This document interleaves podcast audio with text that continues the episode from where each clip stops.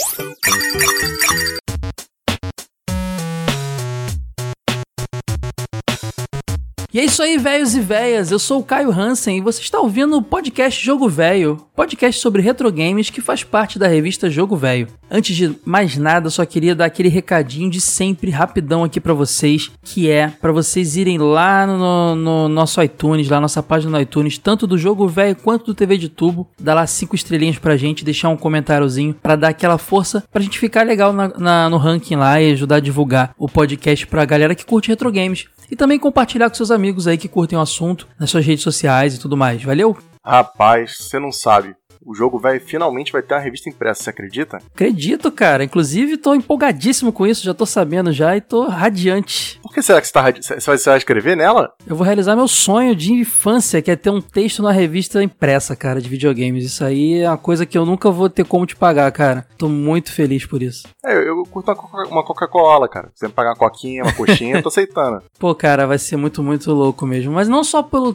por eu realizar meu sonho, eu acho que é, eu tenho acompanhado nos bastidores a produção da revista e, nossa, vai vir um negócio de muita qualidade, cara. Como leitor da Jogo Velho de muito tempo, eu tô muito ansioso para ler essa revista, cara. Cara, desde que a gente lançou a revista, claro que o nosso objetivo desde o princípio era fazer uma revista impressa, né? Só que os custos envolvidos e tudo mais, a gente falou assim, vamos fazer o digital para testar o projeto, para ver qual é o retorno. E mais para frente, se um dia a gente conseguir ter até uma boa repercussão, um bom público, a gente tenta fazer um material impresso. Agora é um bom momento, a gente vai completar dois anos de existência agora em março, né? Vai ser uma revistinha no em formatinho, né? Formato da revista Herói antiga, 32 páginas. É. é a matéria de capa vai ser sobre Super Mario World, mas vai ter bastante comentários só de jogo de plataforma. Vai ter umas matérias bem bacanas, bem legais aí. Como que a gente vai distribuir esse material? A gente está abrindo uma lojinha no nosso site. Eu acho que essa semana, provavelmente, o lançamento do cast já deve estar no ar. Quem é apoiador do jogo velho a partir de uma certa faixa de valor, vai receber a revista gratuitamente em casa. Quem quiser comprar e não for apoiador e tal, a gente ainda não fechou o valor, a gente está fazendo só os últimos orçamentos de correio, envelope, essas coisas para poder chegar num preço bastante justo. Mas uma coisa que a gente já garante: o frete a gente vai dar de graça. A gente só vai cobrar pela produção da revista. O resto é por nossa conta. A gente quer que esse material chegue na casa de todo mundo. É isso aí, então fiquem aguardando aí, seguindo as redes sociais do Jogo Velho, ouvindo o podcast, acompanhando tudo que já já vai ter mais informações sobre como ter a sua revista. E vida longa, revista Jogo Velho. E, cara, aqui tá linda demais, tô muito ansioso. É, quem quiser saber mais informações, pode entrar em contato com a gente, tanto pelo, pelo e-mail, pelo contato arroba jogovelho.com.br,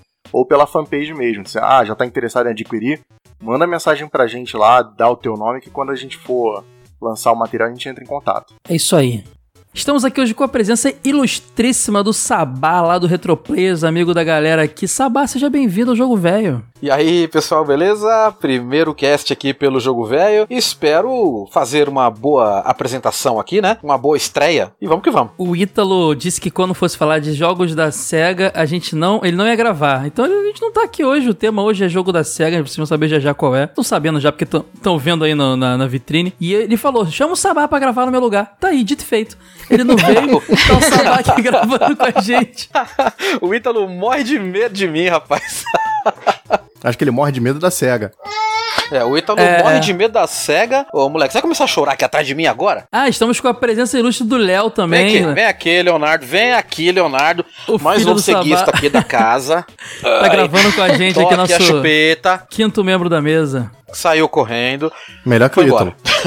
vai, ficar lá, vai ficar com a mãe lá um pouquinho. Não, ele, ele, ele já tá manjando mais que o Ítalo de cega. Que o Ítalo de cega não manja nada. Eu conheço o Sabá de, de outras eras aí. Sabá, Sabá, Fala aquela fotinha lá que você tem do Ítalo. Ah, cara. Será que eu posso mesmo desmascarar o menino assim do nada? Eu não sei, eu não sei porque podcast começando, vai destruir Será a imagem que não é bom manter?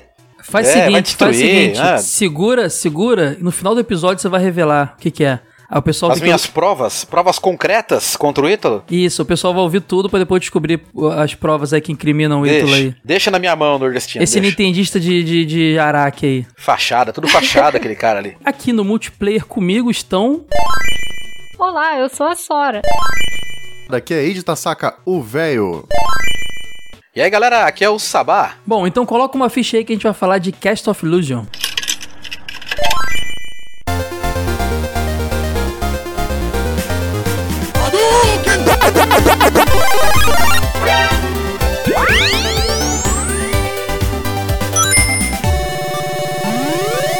Jogo Velho Podcast.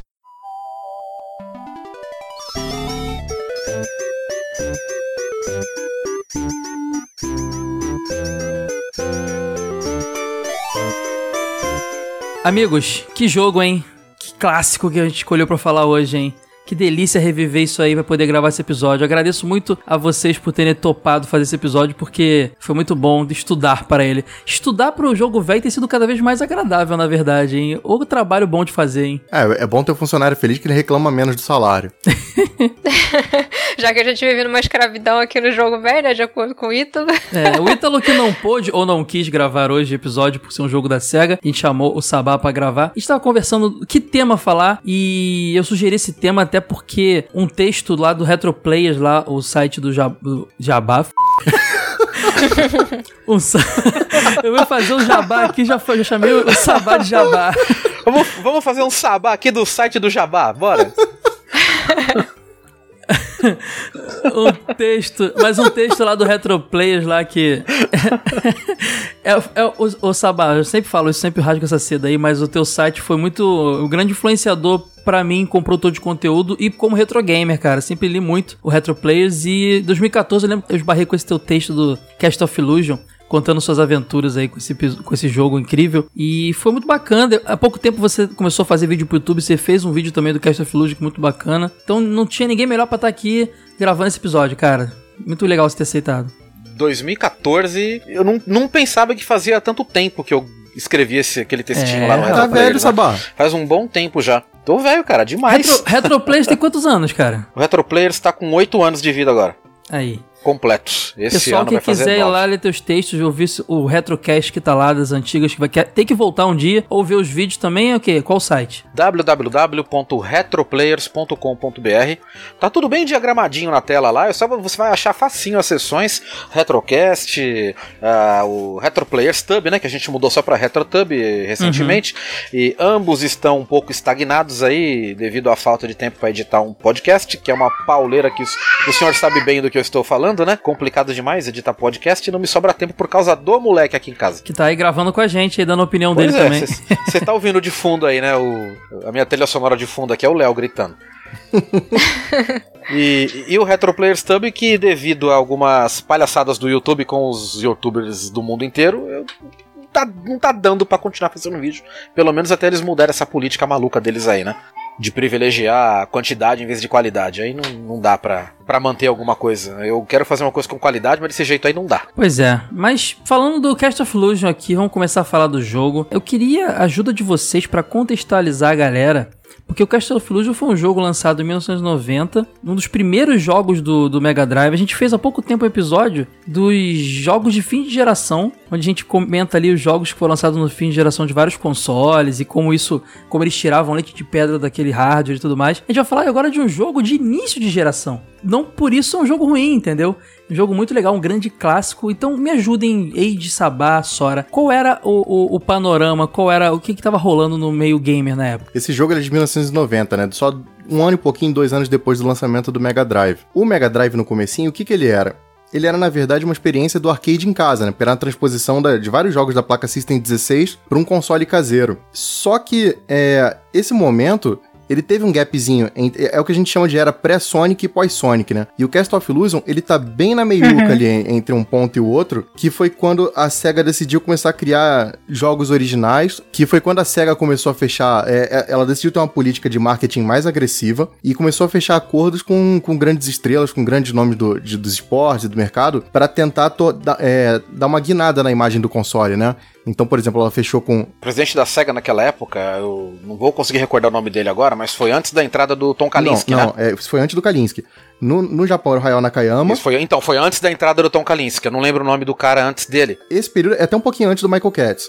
Era o David Rosen e o Michael Katz, na época, ele, ele tava na Atari. Por que que acontece? A SEGA não tinha quem é, distribuísse o Mega Drive nos Estados Unidos. Então, eles foram procurar a Atari, porque a empresa que distribuía o Master System não quis fazer essa distribuição. Falou assim, não, a gente não vai fazer mais. Então, eles foram procurar a Atari. Tipo, Atari, você quer distribuir o Mega Drive nos Estados Unidos? Só que acabou que isso não rolou e a SEGA teve que é, encarar essa aí sozinha, né? Então, ela foi lá e tirou o presidente da Atari e puxou pra, pra própria SEGA, que era o Michael Katz. E o Hayao Nakayama falou pra esse cara, olha só, você vai ter que vender um milhão de Mega Drives em um ano aí, bicho. Dá teu jeito. Foi aí que surgiu a SEGA of É, ela, America? ela já, já existia, mas ela tava no, no comecinho ainda. Esse cara com essa missão de vender um milhão de Mega Drives em um ano falou assim: peraí, então vai ter que ter um, vai ter que rolar um marketing agressivo aí. Então foi nessa época que ele criou, por exemplo, aquela campanha do Genesis Does, né?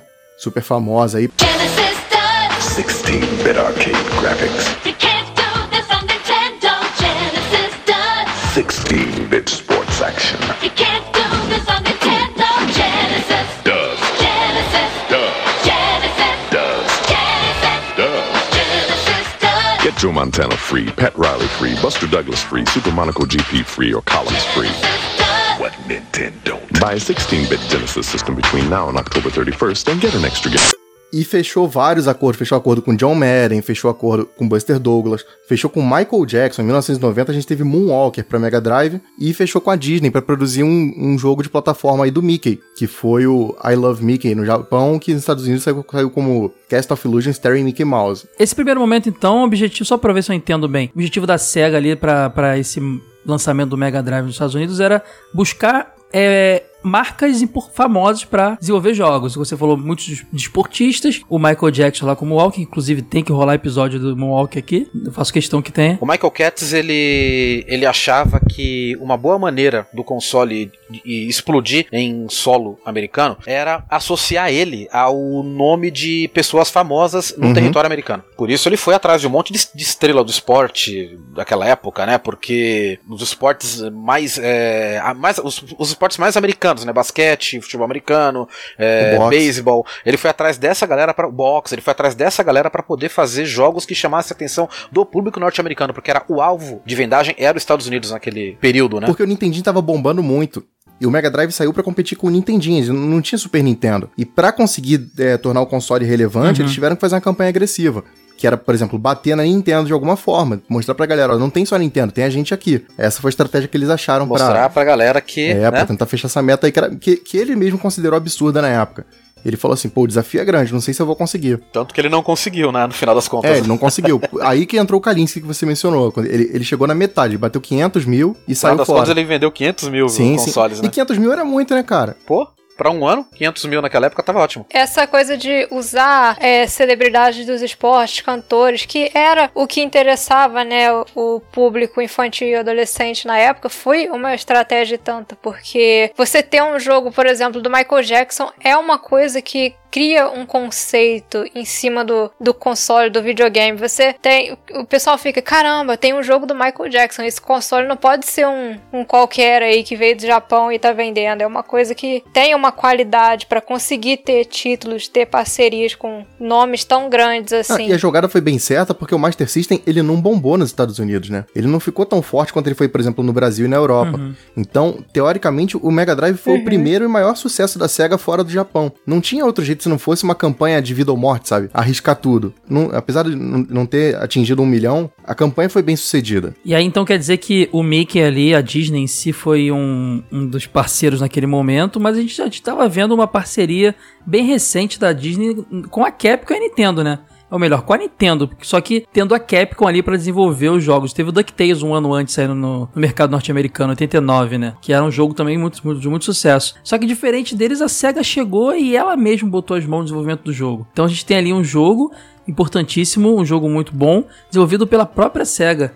Isso é um, é um diferencial também. É, você vê que ela teve um, um todo um cuidado ali de pegar aquela marca, aquela, aquele jogo e não deixa que eu cuido disso aqui. Não tô dizendo que a Capcom não, não fez um negócio bacana, mas a Nintendo não teve essa mesma atitude, né? De ela mesma pegar um estúdio dentro dela ali, um pequeno, e vamos, vamos fazer aqui o, o DuckTales e tal. Foram coisas bem separadas, né? Tanto é que uma coisa não interferiu na outra. No ano seguinte, em 91, a Capcom foi lá e lançou o Darkwing Duck, do Nintendinho, que também é um bom jogo. E da mesma uhum. forma, a SEGA deu sequência e lançou, depois deu continuidade na série of Illusion e tal. Uma coisa não interferiu. Foram duas políticas totalmente diferentes de abordar a marca, e ambas foram bem sucedidas, na minha opinião. É, não, como você disse, né, esse negócio se estendeu por, por um bom tempo, né?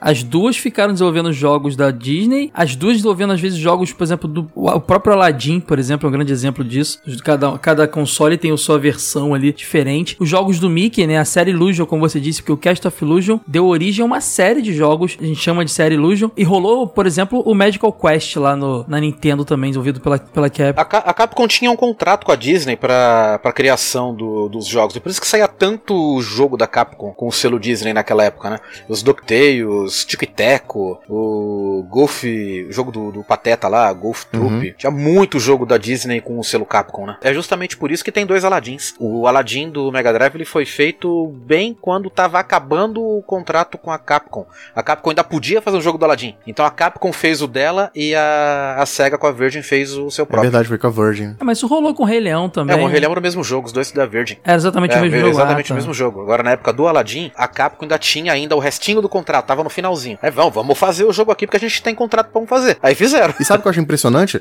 É que são duas abordagens completamente diferentes do mesmo título. O, o jogo do Super Nintendo, Totalmente. nossa, é muito diferente um do outro. E ambos são super bons, né? É, o Aladdin é um plataforma clássico da Capcom, né? Daquele estilo que você já Sim, conhece, sim. né? O, o para Super Nintendo. E o da Virgin é to- totalmente diferente de tudo que o pessoal estava acostumado a ver na época, assim, modelo de, de plataforma. Era mais, um jogo mais ágil, mais rápido, mais voltado pra ação. Bom, então entendendo aí todo o panorama que tava rolando na época, tudo que tava acontecendo, já dá pra ter uma noção de como esses primeiros jogos da- do Mega Drive foram importantes. Agora, por que, que o Cast of Illusion é um clássico? Vamos começar contando a história do jogo? Senta que lá vem a história.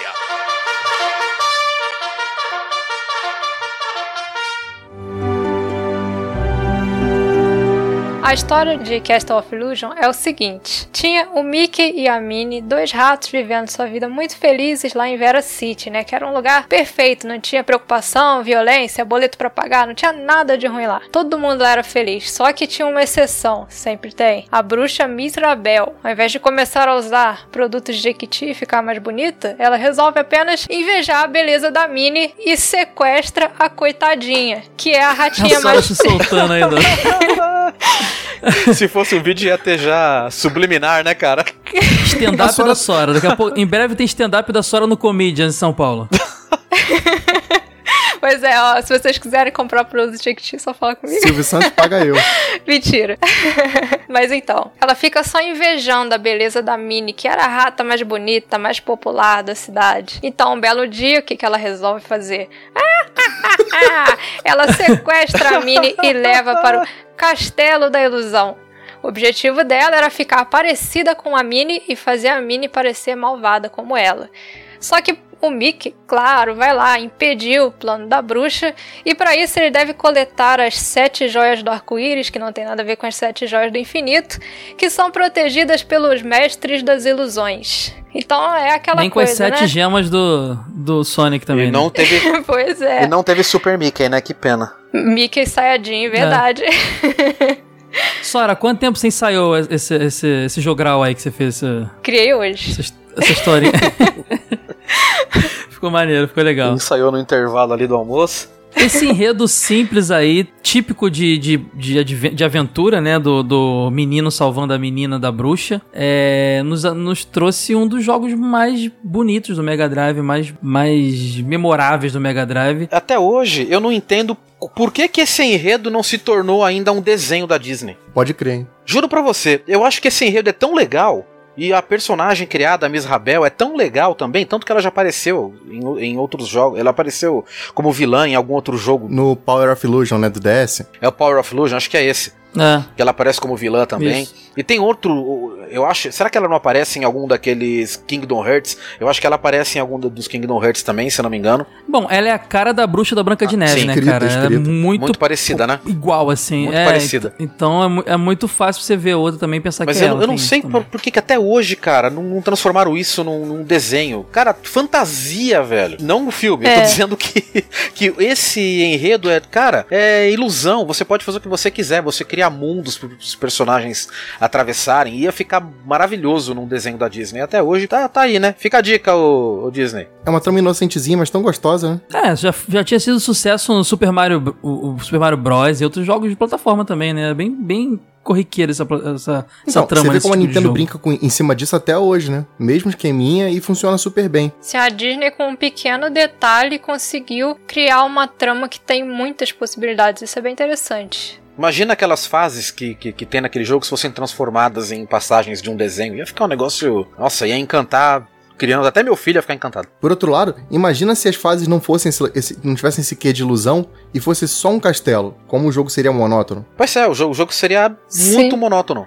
Foi uma sacada genial mesmo. É, foi genial, é justamente essa, essa. É justamente ser uma ilusão que transforma o jogo em algo grandioso, como os que a gente viu, né? Uhum. Nesse, nesse título. Porque ia ficar muito bonito se eles transformassem cada fase, tipo, em um desenho musical, assim. Ia ficar muito maneiro. É, parecido com fantasia mesmo. Aham. Sabá, então me fala mais ou menos né, quando foi o primeiro contato que você teve com o Cast of Illusion, a importância do jogo pra você. Cara, esse jogo é importantíssimo pra mim, cara. Do tanto que eu gosto desse jogo, é um negócio absurdo. Ele é um daqueles poucos jogos que todo ano eu termino pelo menos uma vez. E motivos tenho de sobra, cara. Só que basta vocês saberem que Cast of Illusion do Master System foi o primeiro jogo que eu terminei na minha vida. E Cast of Illusion do Mega Drive foi o primeiro jogo de Mega Drive que eu terminei na minha vida. Caramba. Então os dois jogos estão marcados assim no meu coração pra sempre, cara. É, a- a- o carinho que eu tenho por esses dois títulos é uma coisa assim insuperável. O primeiro contato que eu tive com o Cast of Illusion, na verdade, foi no Master System, né? Não foi nem no, no Mega Drive. Ah, na época eu tinha o Phantom System, os amigos, alguns tinham um Turbo Game, outros tinham um Master System.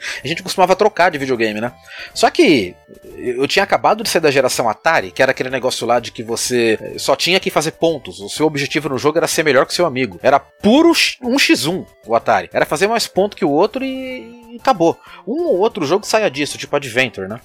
Mas a maioria, a grande maioria esmagadora não saía dessa regra. E eu tinha acabado de sair dessa, dessa época, de- desse, desse sistema, e tava entrando numa outra geração de videogames onde as possibilidades eram absurdamente maiores. Agora eu, eu podia começar um jogo, vencer seus desafios, que eram crescentes, até chegar no final daquela aventura. E eu não conseguia fazer isso, cara, de jeito nenhum.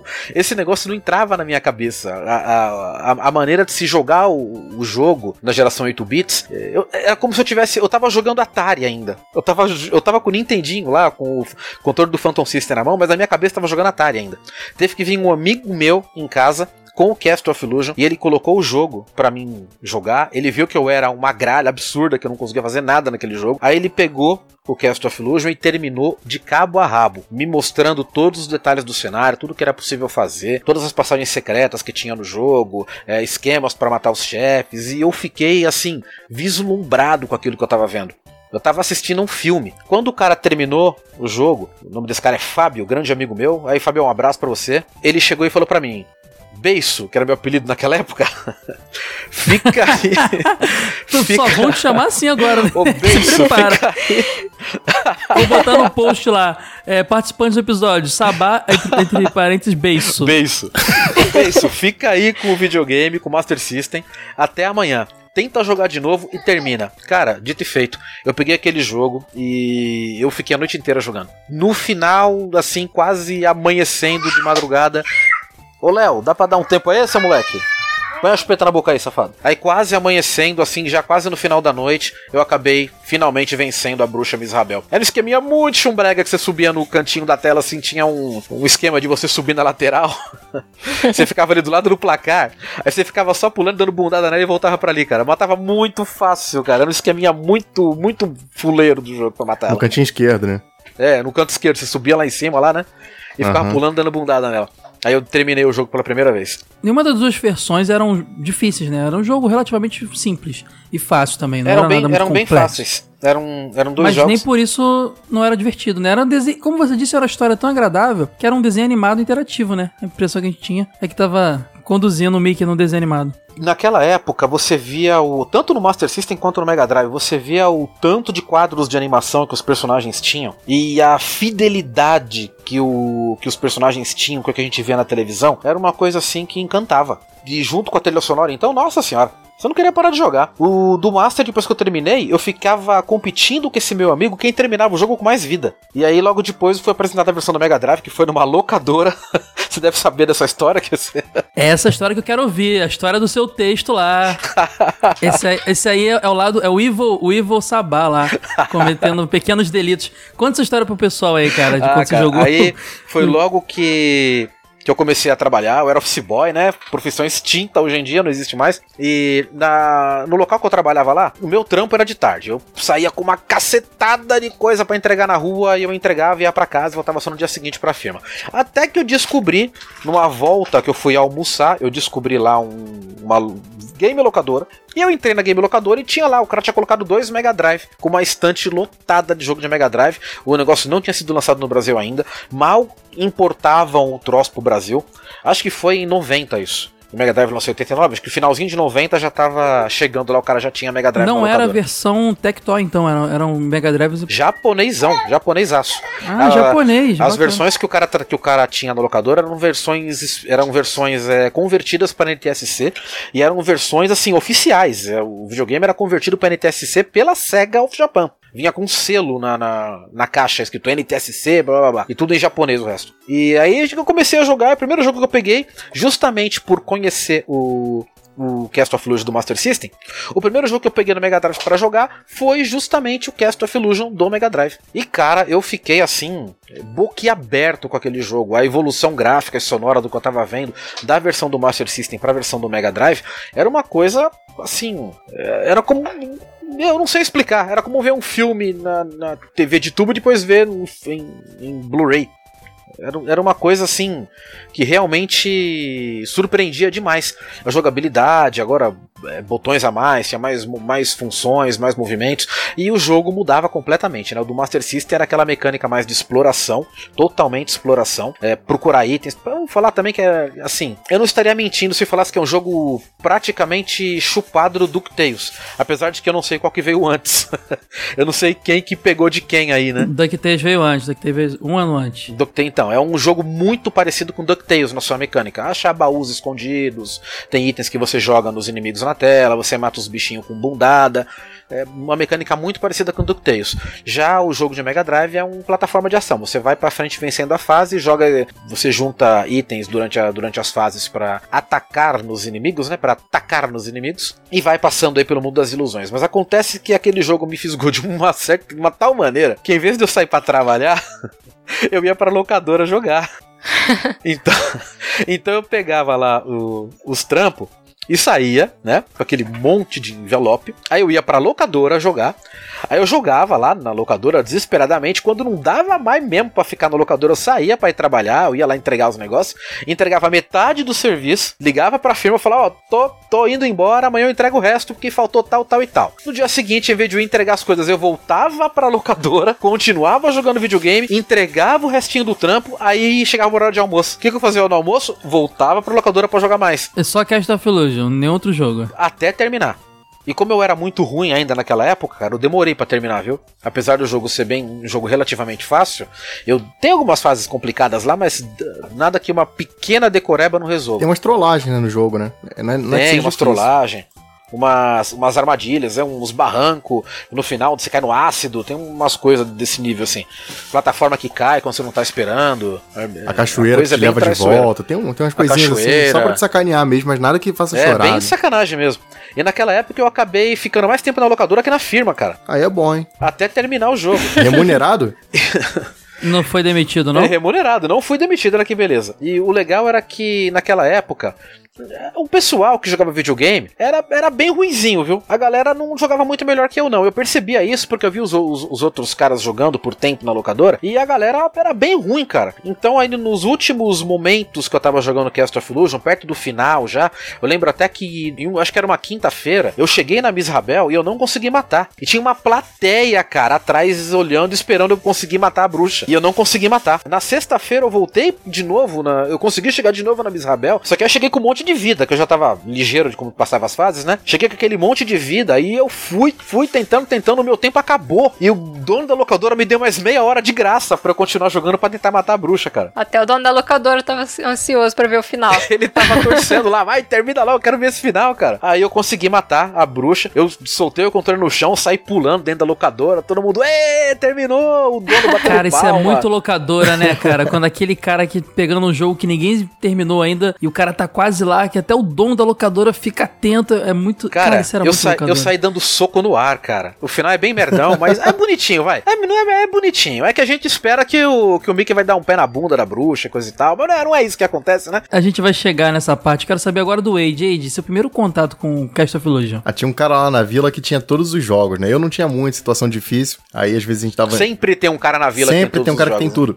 E. Sim. Tudo que tem. lançava, ele comprava, era, isso do Mega é, Drive? então? Ele e tinha tal? muito jogo, eu não sei se ele tinha tudo, mas era assim, era muito mais do que eu tinha. Como ele não emprestava porque ele era meio egoísta, o que a gente fazia era chamar ele pra jogar na casa da gente, que aí ele levava as fitas dele. jogos. E o cara que tinha o jogo sempre era meio egoísta, cara. Sempre, é claro, é sempre. claro. Ele não precisa de ninguém. E a gente convencia o cara, ah, deixa isso aqui hoje, vai, só um diazinho. Aí ele deixou a, a, a Cast of Illusion no Mega Drive. Mas também assim, amanhã eu pego, hein? E ficava ligando lá pra casa, pô, já acabou? Posso pegar? Posso pegar? Então eu tive que zerar a velocidade da luz. Foram dois diazinhos só. Mais, eu- mais tarde, muitos anos depois, eu fui comprar o cartucho pra mim, mas aí já, já era velho. Molequinho foi só assim, pegando emprestado dos outros. E você, Sora? Qual é o seu primeiro contato com o jogo? Bom, o primeiro contato com o jogo, na verdade, eu nem escolhi esse jogo. Meu pai chegou em casa com um cartucho, assim. Nem foi de Mega Drive, foi de Master System. Eu não tive Mega Drive, né? Ele chegou com um cartucho de Master System, assim, o jogo do Mickey, porque ele deve ter pensado: o jogo do Mickey deve ser adequado pra criança, vou comprar pra ela. Caramba, mas é eu fiquei jogando, eu fiquei muito viciada. Eu decorei tudo. Eu não jogava em locadora, né? Jogava só em casa, então não, não sabia se outras pessoas gostavam desse jogo ou não, mas eu jogava ele demais. Me ajuda, me ajuda a, a- a ver se é uma memória falsa minha ou se aconteceu, vocês que talvez lembrem. Eu acho que meu primeiro contato com Cast of Illusion foi algum programa de TV sobre games. Não sei se foi aquele programa do Gugu, se foi o programa do, do Rodrigo Faro, do, do- é, sei lá se, de se quem. não foi o Rodrigo Faro, pode ter sido aquele Star Game, lembra dele, da, da TV a cabo, que era do Multishow? Sim, pode ser, cara. Eu não tinha TV a cabo, mas eu vivia num tio meu. Eu tenho certeza que eu vi esse jogo. Não foi locadora também e não foi revista, porque eu tenho bem a sensação de ver o jogo do Mega Drive, né? De ver o jogo acontecendo com aquele cenário. A gente vai falar já de tudo isso lindo, maravilhoso, aquela coisa que quem olhava na época e tinha Master System falava: Meu Deus do céu, o que, que é isso? Coisa linda. É, foi na televisão, cara. E era um cara dando dicas do jogo e. Ah, se dava dica do jogo, não era no Gugu então, cara. É, que ali não era no É, Gugu, é, devia ser era, no. Gugu. Gugu só Alex Kidd. E eu fiquei louco, cara. Muito, interessante. Falei, não, jogo do Mickey, jogo do Mickey. Depois também vi revista falando, eu falava pros meus amigos: olha, esse jogo aqui eu vi uma vez, muito legal, isso aqui, isso aqui lá. Até que na locadora perto de casa, eu tinha Master System, e apareceu o Cast of Illusion de Master System, eu aluguei. E eu tive uma, uma experiência diferente de vocês. A minha primeira, primeira sensação ao jogar foi de frustração, cara, porque gente, eu não tinha sens- a- a- a discernimento de entender que o Master System era inferior e que o jogo, apesar de ter o mesmo nome, seria diferente. Então eu tomei aquele baque, aquele, aquele, aquele gráfico mega diferente. A princípio eu fiquei, meu Deus, né, não era aquilo e tal. Depois jogando, me apaixonei pelo jogo, que é um jogo sensacional, me diverti pra caramba. Mas meu primeiro contato com o Cast of Illusion foi, primeiro, uma excitação muito grande, vontade de jogar, e aí eu tive em contato com ele, tive ele em mãos e foi frustrante. Pô, cara, porque- mas isso aí acho que era uma coisa meio padrão daquela época, né? Tinha muitos jogos que saíam pra Mega Drive, quando eram portados pro Master System, é, devido a limitações mesmo de, de hardware, eles eram totalmente modificados. Os Sonics. Ah, mas isso é- isso é até bastante inteligente fazer dessa forma, né? Porque em vez de você tentar fazer uma cópia mal feita, pelo menos você faz aquilo que aproveita melhor o hardware do console e oferece uma experiência bacana, né? Exatamente. Isso faz uma experiência nova, uma é o melhor experiência exemplo. diferente. Melhor exemplo. O Sonic vira um jogo de plataforma de exploração assim. Sim, sim, ele é bem mais cadenciado, mais Excelente, lentinho, cara. super bom de jogar. E umas coisas muito legais pra você procurar na- na- nas fases, nos segredos e tal. É muito legal mesmo. E não tem nada a ver com, com o Sonic de Mega Drive, Não. que é correria E o pura. Cast of né? Illusion seguiu essa mesma linha. Sabá, então explica pra gente um pouquinho, você que vivenciou bem os dois jogos e tudo mais, qual é a mecânica básica lá do, do Cast of Illusion em comparação tanto de Mega quanto de Master System? Cara, o Cast of Illusion é, foi lançado primeiro para Mega Drive, né? depois de um tempo saiu para Master System. A versão do Mega Drive ela é um plataforma clássico, é, daqueles que você vai para frente, tem alguma coisa para você atirar nos inimigos e você tem que chegar no final das fases, recolher as, ah, os diamantes para que no final você consiga chegar até a última etapa, que é onde está a bruxa Misabel que sequestrou a Minnie. Né? O, o jogo é mais cru. Você não tem assim muitas, muitos itens escondidos, você não tem muitas passagens secretas. É, é mais um jogo de plataforma mesmo que se sobressai pelo design de fases que é sensacional e pela trilha sonora. Que é uma coisa magistral. A grande diferença pro Master System é que devido às limitações de hardware da época, como que a gente acabou de falar aqui sobre o sobre o que acontecia com os jogos que eram portados pro console, é, o Castle of Illusion ele foi todo, nossa, eu vou a minha vida inteira falar Castle of Illusion, não adianta, eu não vou falar Castle of Illusion, cara. Não, não, não dá. É que nem Chrono Trigger. Eu, eu falo Chrono Trigger, não tem jeito, cara. E é Castlevania também. Mas é mais nostálgico falar como era na época mesmo. Pois é, cara. legal. Eu- esses jogos que a gente jogou demais, a gente acostuma falar o nome errado, fazer o quê? Aí o Castle of Illusion, o do Master System, é, como o Master não tinha a capacidade de fazer um jogo igual ao do Mega Drive, o que, que eles fizeram? Eles modificaram a mecânica do jogo. Fica um jogo de exploração lotado de itens secretos pra tudo que é lugar, baú, passagem secreta, é um barato, cara. Você gasta mais tempo explorando as fases do que propriamente tentando chegar ao final delas. Aí tem muitos que acham que é mais legal o do Master System, muitos outros acham mais legal o do Mega Drive, mas são jogos completamente diferentes que não dá pra comparar. A mecânica é, é muito diferente mesmo de um pro outro. Aí que vem o exemplo do Age, né, Age, do Sonic, né? Então, porque o jogo do Mega Drive, na verdade, se você pensar, ele é um jogo que para você ir do ponto A ao ponto B direto, né? O jogo do Master System não. Tanto é que dentro do castelo, no Master System, você tem liberdade de escolher as portas, né? Enquanto que no Mega Exato. Drive você tem um caminho fixo pra seguir, a ordem é predefinida. No Mega é é, você vai seguindo porta a porta, escadinha, subiu, no, já no Master Então, você no pode Master escolher você é livre. a ordem das fases que você vai fazer. Só aí você já sente a Rola um diferença. hubzinho, É, né? Você chega no castelo, aí cada fase tem uma portinha que você entra.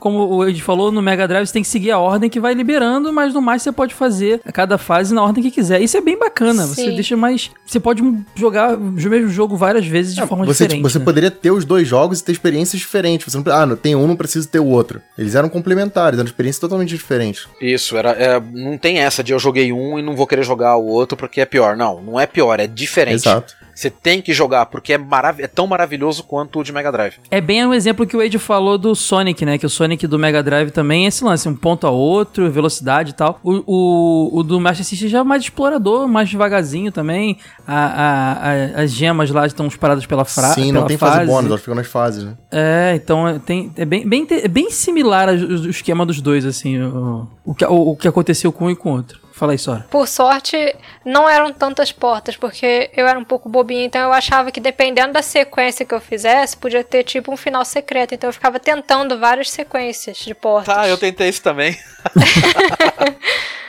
Terminar numa ordem diferente, pra ver se mudava alguma coisa. Eu fiz. A gente joga tanto que a gente começa a tentar coisas diferentes pra ver se É. descobre segredos, né? Já já apareceu um troféu lá de platina o jogo, terminou de várias formas diferentes.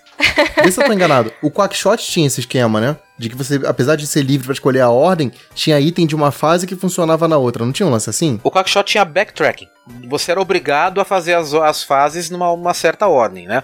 Só que chegava um momento, você podia voltar nas fases que você Voltar já nas fez. fases e, e achar mais alguma coisa, né? E aí você, ah, você chega no final da fase e fala, ó, eu preciso do, de tal item, tá em tal Aham. lugar. Aí você ia lá pegar tal item, aí você voltava naquela fase, voltava lá de novo pra poder ficar, fazer aquele backtracking, né? Levar um item pra cá, um item pra lá. Uma curiosidade é que a gente mencionou o Quackshot e o Cast of Illusion, e no Japão, o Cast of Illusion foi lançado como I Love Mickey e o Quackshot é I Love Donald Duck. Então, é, eles eram, faziam parte de uma série. Aqui não, eles foram lançados meio soltos, assim, independentes um do outro, mas no Japão eles faziam uma unidade. assim. É, ele foi lançado um ano depois, né? Mas ele é nesse esquema ainda inicial do, do Mega Drive, né? Da SEGA, de fazer parceria sim. com a Disney. E se você reparar o Cast of Illusion, o nome do jogo é Cast of Illusion, starring é, Mickey, Starring Mouse, Mickey né? Mouse. Mickey- Então, ele teve Quackshot, starring é, Donald Duck, né? Que também, os dois você vê que apresentam um- uma história, em primeiro lugar, estrelado pelos dois.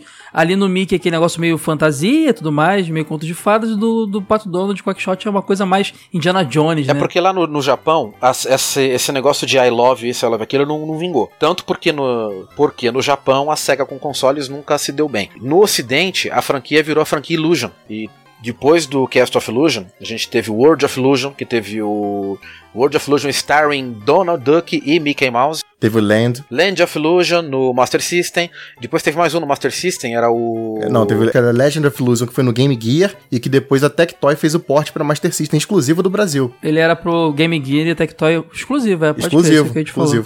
É. Se tornou a franquia Illusion, né? Como o Ed falou, o Quackshot saiu depois pro Saturn, junto com uma dobradinha lá, junto com, com, com o Cast of Illusion, né? Foi, foi vendido juntos lá, os dois juntos. Só mais uma curiosidadezinha sobre o, o Quackshot. Você falou que Uhum. o- ele lembra muito Indiana Jones, né? O Pato Donald ele sempre teve esse lado mais aventureiro porque era inspirado nas historinhas do Karl Barks, que foi o cara que criou. que Ele deu uma dinâmica maior para as histórias do, do Pato Donald. Ele sempre foi mais explorador, ele tio Patinhas. Foi até isso que deu um pouco do- da ideia do DuckTales. É, eles são os caçadores de aventura, né? É, então o jogo dele sempre é mais aventureiro. O Karl Barks tinha bem essa pegada aventureira, inclusive tem uma polêmica aí, porque muitos acham que os quadrinhos ali do Tio Patinhas no- imitaram o, o Indiana Jones, mas na verdade o Spielberg e o George Lucas se inspiraram muito no nos quadrinhos do Karl Barks na hora de criar todo o conceito do Indiana Jones. Então, na verdade, não foi o contrário. O DuckTales, sim, pegou até a logo. A logo é muito parecida ali com o Indiana Jones, mas... Mas, mas, mas não é que pegou assim chupinhado, né? É uma homenagem, né? É homenagem, é, é, sem dúvida. É uma, uma sátira, né? É, as capas de Nintendinho estavam cheias de homenagens e sátiras. Mas o Quackshot também tinha essa pegada aí que você falou, cara. O Quackshot tem essa logo também nessa pegada. Mas o, o Quackshot merece um episódio um dia pra gente falar dele, né, cara?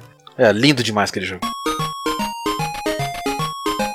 Uma diferença também que tinha no Cast of Illusion, é, falando um pouco das mecânicas, é, acho até engraçado isso, porque era uma plataforma de muita qualidade, com uma gravidade do jogo muito bacana e tudo mais. Só que e você tinha, a, para você matar os inimigos, você tinha que pular em cima deles e ou pôr pra baixo, eles dava, dava aquela bundada no inimigo, ou então você segurava o botão de pulos novo, não só dava, dava a bundada, como dava um impulso, né, Pra você ir mais alto. Você usava aquilo ali pra te jogar pra cima. Isso era muito parecido com o tio Patins DuckTales do jogo de um ano antes, né? Mesmo esquema, você tinha que pular em cima e É, só que no lugar da bengala era bunda, né? Mas de resto é o mesmo era esquema bunda. mesmo. era bundada lá, aquela animação. Aliás, o Mickey é todo bonitinho, todo insinuante nesse jogo, né? Ele fica parado, ele, o rabinho fica balançando. Ele fica Esses rebolando movimentos assim, são- né, cara? Bem, bem meiguinho assim, né? Pra É lá e bem pra cá. meiguinho, é, assim. bem- é isso que eu ia falar mesmo. Até a abertura do jogo, quando ele tá dançando lá com a, com a Minnie, eles ficam fazendo tipo brincando de roda. Esse jogo, ele, ele é super meiguinho, todo. Mostra uma facetinha do Mickey todo bonzinho, assim. É que o Mickey tem essa- esse apelo bem infantil mesmo, sempre teve, né? Ele também pegava itens dependendo da fase que ele tava pra arremessar, né? Na primeira fase, as maçãzinhas. Ou a maçã é uma bolinha, né? A bola de gude, né? Pensei que fosse uma Aham. bola de gude nos brinquedos. Eu falava ali. que era bola de gude, cara. Acho que porque. É. Acho que devido ao criança e tal, jogava bola de gude na época, via aquela, aquela esferinha lá, ah, bola de gude. Eu achava que era uma bomba, sabia? Mas, mas não explode, pô. Não explode, mas eu achava que era, só sem pavio. Cara, as, as interpretações da Sora pras coisas da infância são, são as melhores, cara. Pessoa que vê um urubu e vê- pensa que é um tucano, é normal ver uma bola de gude e pensar que é uma bomba, né? É esperado isso. Já no Master System a mecânica era outra, né? Você também podia pular por cima lá do, do, do inimigo, mas também encontrava no, no, no caminho lá itens que você podia pegar e arremessar, não ficavam lá no seu inventário, era pegava o item e arremessava. Tinha uma série de itens que você podia jogar nos inimigos, né? E, inclusive tinha itens que você usava, por exemplo, tinha uma lamparina que você usava pra iluminar as, as fases, pra você poder é, passar você as fases resolvia puzzlezinhos, né? Isso que era Uhum. legal pra caramba. Botava uma pedra em cima de um, de um botãozinho pra abrir uma porta e quando você passa. Tinha muitas essas coisas.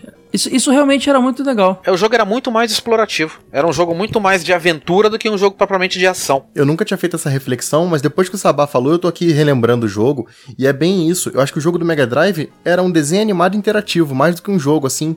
Exigia menos, você não tinha dificuldade, você ia de ponta a ponta acompanhando a história. né? O Master System ele já era um jogo com desafios propostos mais interessantes, assim. Tinha mais características de jogo mesmo. Exatamente isso, cara. O de Mega Drive, pra mim, ele era um espetáculo visual, pra época, pessoalmente. E só que o de Master me prendia muito mais, cara. Era muito mais interessante, na- ao meu gosto, a, jogabi a, a a jogabilidade dele, né? O objetivo de explorador e tal. E achava o de Master também um pouco menos fácil do que o o de Mega, né? O de Mega que Sim, era mais, eu concordo. mais fácil. é. O de, o de, o de, ma- de Master System eu tô com a impressão um pouquinho errada. Isso eu posso garantir pra vocês. O de Master é bem mais fácil que o de Mega Drive. É mesmo? Oh, Mas você jogava cara. naquele practice não, né? Porque ele tinha a opção practice, que é Não. pra praticar, que diminuía o número de portas Não, cara, e tudo como, mais. como um jogador que jogou os dois jogos exaustão, te garanto que o de Master System é bem mais fácil, inclusive muito mais fácil de decorar do que o de Mega Drive. Ele é- apesar de ter muitas coisas pra fazer, são coisas que você faz com prazer assim, que você acaba decorando e nunca mais esquece. Já o, o de Mega Drive, ele é aquele tipo de jogo que tem uma, uma curva de dificuldade mais acentuada. Você começa bem facinho, vai ficando difícil, faz de ponta cabeça, bichinho te acerta, arranca um monte de life. Os chefes são uma baba, mas até chegar na Miss Rabel. A Miss Rabel é um pé pra matar, eu não né? sei se é difícil, eu só acho que tem trollagem. Por exemplo, Na, é a terceira fase, não é? Que você tem que cair nos buracos lá pra você cair na água. E eles são Sim, é um interconectados. você é- é então, um labirinto. Eu acho que é muito mais teste de paciência do jogador do que desafio de verdade. Aquele lance da, da, da cachoeira. É, é- não é Tem difícil. os locais certos para você parar, senão a água te leva. Então, mas não é. di- Mas Tinha isso, uma fase que virava de cabeça pra baixo. é- é- esse é o único pedaço que eu acho que é difícil de verdade. Quando a fase vira de cabeça para baixo, você entender a mecânica, que você pode usar essa virada da tela pra matar inimigo e tal. Até eu entendo que é um pouquinho difícil mesmo. Mas o resto eu acho que é só. Putz, vou ter que refazer esse pedaço de novo. Que sacanagem. Mas não difícil, entendeu? Trabalhoso. Difícil o jogo não é mesmo, o jogo é relativamente fácil. Só que assim, em comparação os dois jogos, eu ainda tenho certeza que o de Master é mais fácil. Que o, o de Master, a dificuldade dele tem você descobrir os segredos, as coisas escondidas e tal, né? Depois que você pega o esquema, você termina sem morrer assim. É, é difícil, eu não sei se foi a palavra certa. Eu acho que eu- o que eu sinto é que o de Master é mais recompensador. Esse jogo e o Mega Drive tá apresentando pra gente o que, que um console de 16 bits era capaz de fazer, né? A gente tinha ali o exemplo do Nintendinho como um console de 8 bits fazendo coisas maravilhosas. Cara, quais são as coisas que você vê assim, que a gente pode ver é no Cast of Illusion que mostra, caramba, isso aí é um console de. Além do Parala tem o Parallax, né? No, no cenário, tem a animação do personagem. O que, que você pontuaria? Além do Parallax, o que que eu acho de interessante nesse jogo? Você repara nas animações do personagem e você vê que ele tem vários quadros. Houve um esmero ali de fazer o rabinho do Mickey balançar, toda a movimentação dele tem uma fluidez. Se ele para na borda de um precipício, ele faz aquela animação como quem, opa, opa, vou cair, não vou cair. Os bracinhos pra trás. É, dá um espaço. Além da beleza do cenário, os pixels são bem. é, a- a- as sprites são bem trabalhados. Os cenários, eles são. cê- não sei se vocês lembram do cenário da biblioteca. Todos aqueles detalhes. Sim. E quando você entrava na garrafa de leite, você não. Sério, na primeira vez que você via aquilo, você ficava embasbacado. O que, que é isso? Ali se usou também transparência naquela. Quando você passava por Sim. trás das garrafas. é, Tinha por aquela trás piscina de dos geleia, né? A, é a piscina, Isso, a piscina de geleia. dentro lá da geleia, você Na fase entrava do por brinquedo. dentro. né? Doce- os doces ali, os bolos. Cara, Naquela época, assim, esse nossa. tipo de transparência nessa época era um negócio absurdamente complexo de fazer. Era impossível fazer isso num console de 8 bits, fazer um- uma transparência daquela maneira. Sabe o que eu achava muito louco? É, acho que na época eu já achava isso também. Hoje em dia, olhando com os olhos da época, eu falo, nossa, isso era muito louco. Quando você ficava em pé numa ladeira, o pé do boneco ficava posicionado, inclinado, como se você estivesse em pé numa ladeira. Quando a gente fica em pé numa ladeira, nosso pé fica um pouco pra cima, né? Detalhes, o peito né? do fica. Detalhes do É, jogo. Detalhes. Não fica, aquele, não fica aquele bonequinho lá com o pé reto como se estivesse num chão normal. Ele realmente fica posicionado como se estivesse numa ladeira. Isso é uma parada que já é suficiente. Fora a movimentação também, como o Wade disse, o rabo mexendo quando você não tá mexendo no personagem. A movimentação dele quando tá em pé numa ladeira, por exemplo, como a gente falou, é diferente da movimentação dele quando ele tá em pé no, no chão normal, quando deixa o jogo parado. Então, assim, teve uma preocupação muito grande com a animação que eu acho que era muito merecido por ser o Mickey, né? Por vir da Disney, um estúdio que era tão preocupado com a animação. Então, talvez fosse até uma exigência da Disney, né? O Mickey, ele é um ícone da animação, então um jogo dele não merecia menos do que uma animação Sim, sim. Pra você ver, aqui no. Esse meu amigo que eu jogava com ele, ele era o. O cara que tinha tudo aqui da vila. ele, ele era o cara que tinha. Ele é o primeiro, né? Só que ele não era muito snob como esse amigo do, do Wade aí, né? O que sucedeu ele era bem snobão, mas esse aí era mais de boa. e eu, eu ia jogar na, Ele foi o primeiro cara da vila até Mega Drive, obviamente. Antes de eu jogar no locador, ele já tinha na casa dele. E eu lembro que eu fui jogar uma vez lá e ele tinha Rambo 3. E eu fui ver o Rambo 3. E sabe o que, que me deixou embasbacado? Quando as portinhas abriam, a sombra da porta sumia de acordo com a porta abrindo e fechando. E eu olhava para aquele detalhe da sombra da porta abrindo e fechando e falava: Meu Deus, que negócio absurdamente legal! Nunca vi isso nos videogames antigos, sabe? Era uma coisa tão banal ali, uma sombra da porta, que ela some, ela some quando a porta abre ou fecha. E aquilo pra mim já mostrava qual era a diferença do 8 bits para um 16 bits, o nível de detalhamento que a galera ia adicionando nos jogos dali pra frente. Aí você imagina que eu tava acostumado a jogar o, o Cast of Illusion no Master System. Quando eu vi o do Mega Drive, cara, foi um negócio absurdo, foi um tapa na minha cara. O jogo era tão cheio de detalhes pequenininhos, assim, tão, tanta coisa feita com. com é, assim, com um carinho que você achava impossível de ver num jogo até, até que você chegue e ver, né? Essa fase mesmo que o, que o Wade falou da biblioteca, aquela fase dos doces que você vai pulando dos brigadeiros, bolo, e no final você enfrenta um dragão lá que é um dragão de. Dragão minhoca fino. Um estranho. dragão. aquele dragão minhoca estranho no final lá, que acho que é o chefe mais difícil do jogo. A fase do relógio, cara, que também é um. As engrenagens. Cara, é um, aquele jogo, ele foi, ele foi feito assim com uma foi feito assim com cuidado nos detalhes que impressionava demais até para depois da época dele. Era a SEGA querendo mostrar.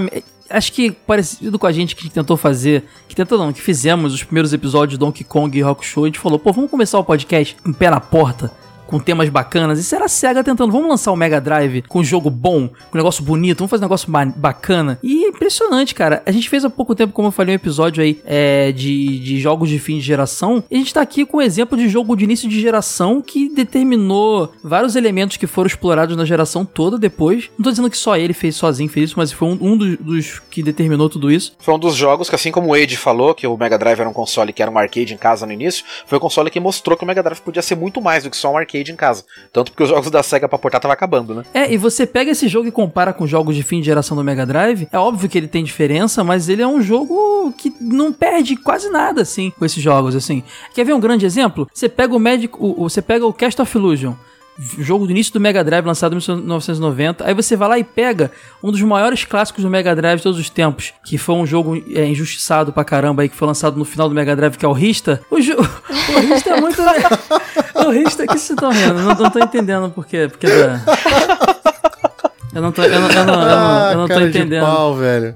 Então, eu devo admitir que o Rista apesar- foi lançado em 95, apesar de ser um, um- um jogo sensacional, incrível, superior até que o Cast of Illusion em várias coisas, mas eles são para a páreo, cara, praticamente. É difícil você dizer que um jogo de início de geração não, não briga tão, tão próximo com um jogo de fim de geração do, do console. E não é demérito do Mega Drive, é mérito do Cast of Illusion, na verdade. Só pra te defender, Caio, o Rister ele chegou muito tarde. Se ele tivesse chegado ali pra Tinha, Não tinha 93,5, nada pra Sonic, não. Não tinha lugar pra Sonic, tinha pra nada, não. É. teria saído o Ristar 2, Ristar 3.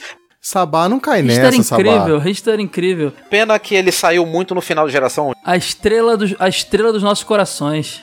Não. Ó, eu falei isso no cast do Donkey Kong. Essa é a diferença entre um jogo bom e um jogo excelente. Tá sempre no detalhe. Essa série de detalhes que a gente mencionou ao longo do, do cast aqui, falando sobre Cast of Illusion, é o que faz dele um jogo lembrado e muito importante pra história do Mega Drive. Ele, é um, ele é um primeiro marco da história do Mega Drive. Qualquer lista de melhores do Mega Drive, ele tá no meio. Sim, sim. Até E- hoje, depois, um dos primeiros jogos do console, ele tá lá em cima, cara. Top 20, assim. Quem lança o jogo primeiro consegue atingir a galera antes, talvez até surpreender e tudo mais. Mas só quem faz muito bem feito, isso em qualquer obra de arte, é que vai ficar pra história, né, cara? E é o que aconteceu com Rista. Ah, tá, desculpa, Cast of Illusion. que Ficou pra história. graças Deus ao, ao capricho. Volta aí, Ítalo, por favor. eu já vi que eu não devia ter caído nessa aí mesmo. Mas galera, e as fases do jogo? Quais eram as fases do jogo? A primeira fase é a fase da floresta, que inclusive a gente não mencionou, né? Que o jogo é separado, na verdade, em pequenos trechos, né? São subfases. Você começa com a, com a parte da floresta, lá que você mata os cogumelos, as arvorezinhas. Mas o segundo trecho é que o mais me impressiona, que é aquela parte das teias de aranha, lembra desse? Que tem as folhinhas. A trilha sonora muda completamente, porque a toada do jogo muda bastante. O a primeira parte ela é bonitinha e tá te introduzindo o jogo. Essa parte ela já começa a te apresentar desafio e você tem que começar, é, começar a ser testado as suas habilidades no jogo. Se você, tá, se você consegue fazer saltos entre as folhinhas e tudo mais. Se ele já começa do mal já, porque as folhas andando, caindo, tudo que tem de difícil em jogo de plataforma. É, é um testezinho. O Cast of Illusion parte mais pra, pra ilusão mesmo, pra tentar mostrar que aquilo é uma fantasia mesmo, né, cara? Essa parte do das aranhas, das folhinhas aí, que tem umas aranhas descendo nas teias, né? É, ela tem uma trilha sonora bem, bem leve, assim, né? Pra parecer que você tá tipo num devaneio. é mais soturna, mais, mais sossegadinha. sossegada. Né? É bem. O jogo todo é feito pra passar essa sensação de que você tá numa ilusão mesmo. Então não tem nada assustador no jogo. Não tem nada assim, é. Que, que cause pânico na criançada. Só alguns chefes Eu lá. tinha medo. Eu era, eu era medroso. Eu tinha medo da fase do brinquedo. Mas isso não conta muito porque eu tenho medo de palhaço, mas enfim. Que por sinal é a segunda fase. Aí, segunda fase, fase do brinquedo. Muito boa, vários inimigos diferentes. O aviãozinho infernal. Palhacinho safado com aquela porcaria daquele monociclo lá, trollando. Primeira trollagem do jogo. Por falar em fase de Mas brinquedo, é a segunda fase, né? O segundo mundo ali, segunda porta, que é muito legal porque você tem. É uma coisa legal que tinha na primeira fase, era a famosa cena da maçã, que é uma referência talvez a Indiana Jones ali, que você tem uma Que é maçã só um gigante susto, rolando. né? É, e você tem que descer ali uma ladeira e se esconder depois num buraco pra maçã passar direto e tal. Na segunda fase, na fase do brinquedo, era uma coisa que eu achava muito legal, é que você já saía de cara com a saída, né? Você já via a saída da fase de cara. É, a porta era logo no comecinho, né? Mas estava trancada. Aí você tinha que subir toda a fase. Era uma fase pra cima, Pra faz, pegar a chave uma, e voltar. uma fase né? vertical. É, e lá em cima você pegava a chave e de repente a fase mudava. O chão, a escadaria dela Virava uma Ficava ladeira reto e você- gigante. e você vinha descendo a toda e tinha que pegar os, os cristalzinhos que estavam no caminho e tudo mais. E achava isso tão bacana, cara, como as fases elas não eram tão não eram nada repetitivas, na verdade. Sempre tinha uma Aí surpresa você nas mata um fases, pouco né, aquela cara? ideia de que o jogo de plataforma tem que ser side-scroller de, da esquerda pra direita, né? Você começa a, a brincar um Você pouco vê, com né? isso. é, cada fase tinha uma. Tinha uma surpresa, assim. Na primeira fase, além, das, além da. Além da maçã, a própria etapa ali das folhas, tal, das aranhas, já é uma puta mudança de ambiente na, na, na- na fase. Uhum. Na fase do- dos brinquedos, tinha aquele lance de você ficar de ponta cabeça. E você ficava animal, desesperado, cara. cara. quando você vai de ponta cabeça, invertia tudo. Você, cara, e agora? Tinha um Lascou. item, né, que você tocava no item das Uma setinhas. setinha pra é, cima e e pra baixo, assim, que invertia o cenário. Invertia, os inimigos que estavam lá morriam, né, porque Uhum. eles caíam. Só que a jogabilidade ficava um pouco confusa, Ficava. porque você tinha que na- jogar também É, se vira, tio. Ou você pula lá e faz o negócio virar ao contrário.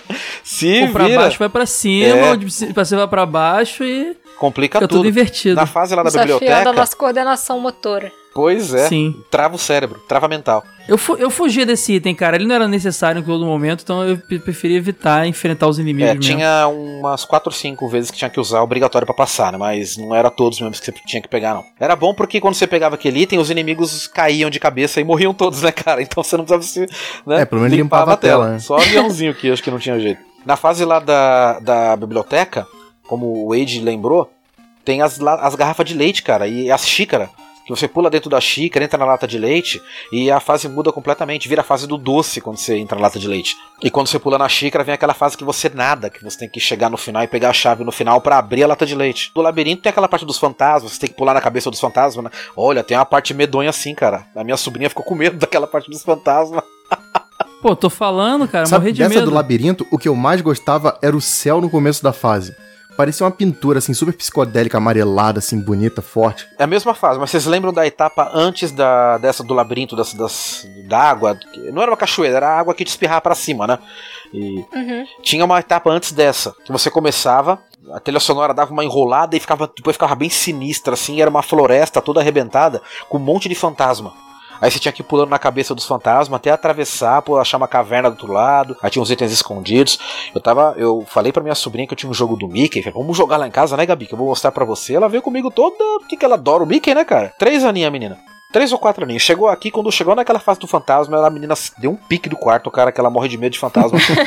Ficou com medo, tive que falar pra ela que os fantasmas eram bonzinhos, que eu pulava na cabeça deles, olha lá, batendo a bunda nos fantasmas, ó, e pulava. Aí ela começou a, a ficar mais sossegada. Porque nessa fase do brinquedo tem uma coisa que eu sempre achei que fosse uma referência a Super Mario. Porque tem uma flor, ela é rosa, mas ela é redondinha e ela abre e fecha a boca, muito parecido com a planta carnívora do Mario, sempre achei. Ah, eu acho que não é referência, não. É, ela é só parecida Eu mesmo. só- acho que é só um detalhe mesmo ali de cenário. A gente não mencionou os chefes, né? Eu esqueci de falar do chefezinho da do primeira fase, que é aquele, aquela árvore que solta aquele tronco girando, que é super molezinha. O típico chefe de início, pra você entender como é que é a mecânica, né? É, chefe só por ser chefe, né? Porque não, não tem dificuldade. E no segundo mundo é o palhaço, né? Que solta aquelas molinhas que você pula pra pular em cima dele, também super tranquilo. Bem facinho também. Mas o chefe mais baba de todos, pra mim, é o chefe do terceiro mundo. Vocês veem dificuldade naquele totem que solta aqueles sapinhos? Pra mim é sapinho, hein? Agora eu tô dando uma de Sora aqui. Aquele totem que solta aqueles bichos verdes, se o cara não sabe aonde eles vão cair, o cara sofre. Mas se você fica perto do totem,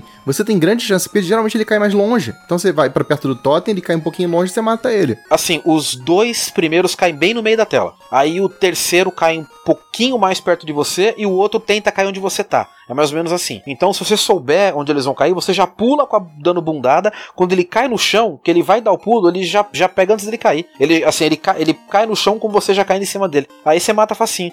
Mas é, tem, tem uma certa dificuldade sim ali. Quando você ainda não, não pegou o que tem que fazer, você morre algumas vezes. Aí de rapidinho, tem gente que desiste do jogo ali, viu? Depois dessa terceira fase aí, o esquema muda um pouquinho, né? Você tem uma. Aparece uma. Você tinha só três portas disponíveis. Aí aparece uma escadinha, aparecem mais duas portas. Cada uma das três fases anteriores, você pegava uma gema. Depois que você derrotava o chefe. É, agora você tem duas gemas em- nas nas- dentro de cada uma das duas fases que abriram.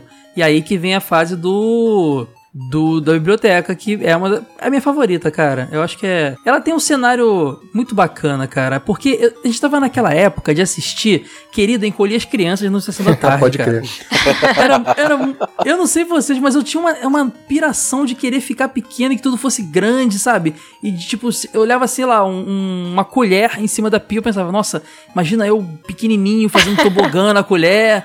Sabe, eu, tinha, eu pirava muito nesse filme. E esse jogo foi muito legal. E eu lembro do, do programinha que eu vi na TV mostrar bem essa fase.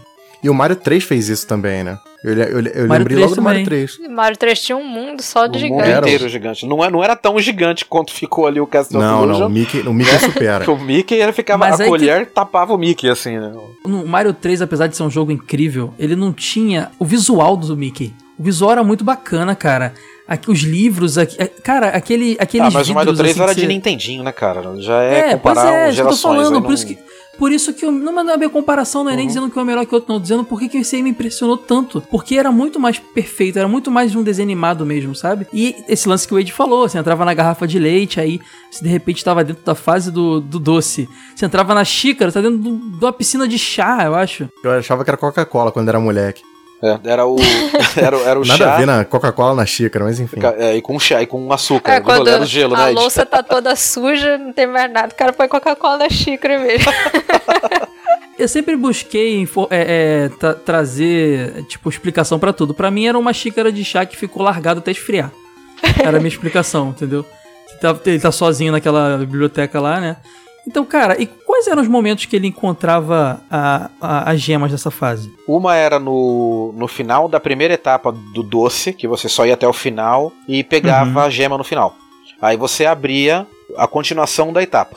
E no final da etapa você matava o dragão, né? Você entrava em Que é um outra. dragão vermelho que vinha no né? leite Era aquele lá, dragão assim. vermelho do leite. Cara, é muita piração essa fase, cara. É uma, Que viagem LSD. eu acho que esse caralho. é o o- dragão já é a piração máxima. O bicho É, se estica, todo estranho. Acho que aquele dragão é, é o chefe mais difícil daquele jogo. E mesmo assim já é, mai- já é meio fácil de matar. Eu acho que ele é o mais icônico, inclusive, mais até do que a bruxa. Eu- ele sempre vejo o pessoal comentando dele. E ele tem muita cara de dragão da Disney mesmo. Porque ele tem duas maneiras de vir pra cima do personagem e é muito rápido. Se ele vem por cima, beleza, você esquiva. Agora, se ele resolve que vai vir rasteiro, muitas vezes ele te pega no contrapé porque você não tem pra onde pular. É, quando você tá pulando, te pega na, na perninha do Mickey, né? É. Aí ele já, já vira em cima de você, você toma porrada. Aí o nego morre ali e fica com aquele chefe gravado. Fala, pô, aquele lagarto vermelho maldito me matou. A gente tem na fase da biblioteca também o retorno da maçã gigante, né? Ela aparece lá também, você dá uma roladinha lá, mas você consegue escapar fácil lá com a cordinha. Sim, mas é bem. É a mesma coisa, né? É uma rampinha pequena É, ali. É. Só que no final tem um buraco, né? Você tem que pular, senão a maçã cai É. e você tem que pular pra não morrer. E depois dessa fase, qual é a fase que vem? A segunda porta da- do segundo andar? Fase do castelo. O castelo medieval, né? É a que eu acho uma, é mais feiosa, na minha opinião, assim. Ela não. sei lá. É o porque castelo. também. É, é. Mas já é o castelo da Misabel? A já? primeira. Não, Não, é- é, o castelo, é o Misra- castelo. o castelo da Misrabel é depois que você passa a fase do relógio. Você É, tem que subir. depois. É, Não, é. sim, sim, mas, Mas ali é, é, o visual é é, de um castelo, castelo. medieval. É, de um castelo medieval. Tem, vem a- um- umas armaduras pra cima de você. No fundo tem umas armaduras que estão com uma, com uma arma. E você tenta passar e elas tentam te bater. Passa a pr- a primeira etapa, depois que você passa, você vai tipo pro calabouço do lugar. Aí quando você chega no calabouço, tem umas piscinas de, de, de ar. Eu falava que era ácido na época, né? Que é uma parte bem chata. Que tem umas rampas que você tem que descer a rampa correndo e pular pra não cair no ácido. É porque tem uns peixes nadando meio com a pele corroída, só com a espinha de fora. Peixe vermelhinho, eu tinha medo. Só o osso. É só Aí o no osso. final da- dessa Ah, é, parte. todo mundo tá dizendo que tinha medo do jogo, viu? Não é, É só, só eu que verdade. tinha medo do jogo, não. O jogo É era- verdade, é Ele, era verdade. ele, ti- ele tinha um, pe- um- um clima sombrio, cara. Ele não era meio um- soturno, né? colo- É que a- a gente vai É, lembrando aqui, a gente tá conversando, aí que eu tô recordando, nossa, pode crer. A paleta Ele de não cores tinha- dele era mais escurona. Isso, ele Era. não tinha aquela paleta de cores estilo Nintendo Kirby, sabe? Coloridão. É, você compara ele com o Magical Quest. Shiny Happy People. people não, É, não o é essa parada, Quest é tá ligado? feliz o tempo todo, assim, né, cara? Já o... Exatamente, a diferença é é essa. Cara, eu diria que é um típico jogo do Mega Drive. o É Mega verdade, Drive né? tinha esse visual, Radical. né? É. É. Apesar do Mickey sempre tá felizão o tempo todo, mas o jogo era mais sombrio. É, o pau tá comendo, os fantasmas estão atrás dele, mas ele continua rebolando e sorrindo. Entre aí, Mickey. bundadas e maçanzadas. Sim. Depois dessa parte aí da- do ácido, que eu também acho que seja. Não é um ácido, porque o Mickey tá. Mas é uma água poluída, talvez. É, ou a, a- Vem o a relógio, jo- né? A joia tá logo no final ali do, do, do, do calabouço. Você vai andando pra esquerda, Uhum. passando por umas pontes que tem uns peixes esqueleto pulando. E no final você tem um buraco, você pula no buraco, a, a joia tá ali. Aí você cai, continua fácil. Você cai num, num, num labirinto de água que Uhum. você que a, a correnteza vai te empurrando pra frente e você tem que ir desviando dos peixes dos peixe caveira lá. E se o cara não sabe o caminho que ele tem que pegar, dentre os três possibilidades lá, baixo, meio cima, ele acaba se lascando também, pode morrer algumas vezes lá, né? Mas logo ele passa, já vem a... o chefe, que é o carinha que você tem que pular da bundada na cara dele, né? Se eu não me engano. Eu acho que é o gigante, que na verdade não é gigante, é quase do tamanho do Mickey. Depois disso, a gente vai pra uma outra etapa dessa fase que é o relógio, que é, é também é bem legal, porque ela, aí tem esse lance que eu acho legal também de você ser pequeno num lugar grande. Apesar de não estar tá diminuído, mas é, que, é tipo uma torre de relógio, né? Com engrenagens e tudo mais, é muito bacana. É que o Sabá comentou daquela parte antes de você pegar a primeira gema dessa fase, que tem os peixes pulando. E a gente tava falando de como esse jogo é sombrio. Nessa parte tem uma ponte que é formada só por É, caveiras. as pontes são um monte de crânio, é mesmo. Tá vendo? Aos poucos eu tô me achando menos medroso e tô achando que é, é, eu tava certo de ter medo Não, do Caio, é negócio. hashtag Team Caio, isso é correto. E o chefe dessa fase também é um cara típico da Disney, né? É um meio gordão lá, medieval lá, com cara de. de... É um gigante que parece com o gigante do filme do Pé de Feijão, cara. Ele é a cara do gigante do filme do Mickey do Pé de Feijão. E conforme você vai, vai caindo na- em cima dele, ele vai ficando vermelho de raiva, na verdade rosa, né? Vai ficando vermelho de raiva. Você tem que chegar bem pertinho dele, que daí ele, ele tá com uma toalha na mão, um pano, sei lá o que que é.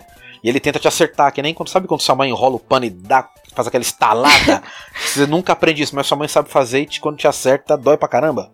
É, Eu sempre achei que era uma faca. é aquilo lá que ele fazia, né? era um pano, alguma coisa assim. Aí ele fica. Ele fica. Nossa, Sora, uma faca, velho. Achava que ele ficava tentando dar facada no Mickey. Eu adoro a visão da Sora do mundo. Bob's World, assim, Ah, né, um cara? jogo que tem caveira, que tem todas essas coisas, peixe só o osso, e não vai ter um cara dando facada no Mickey? Splatterhouse. Sexta-feira 13 virou, cara.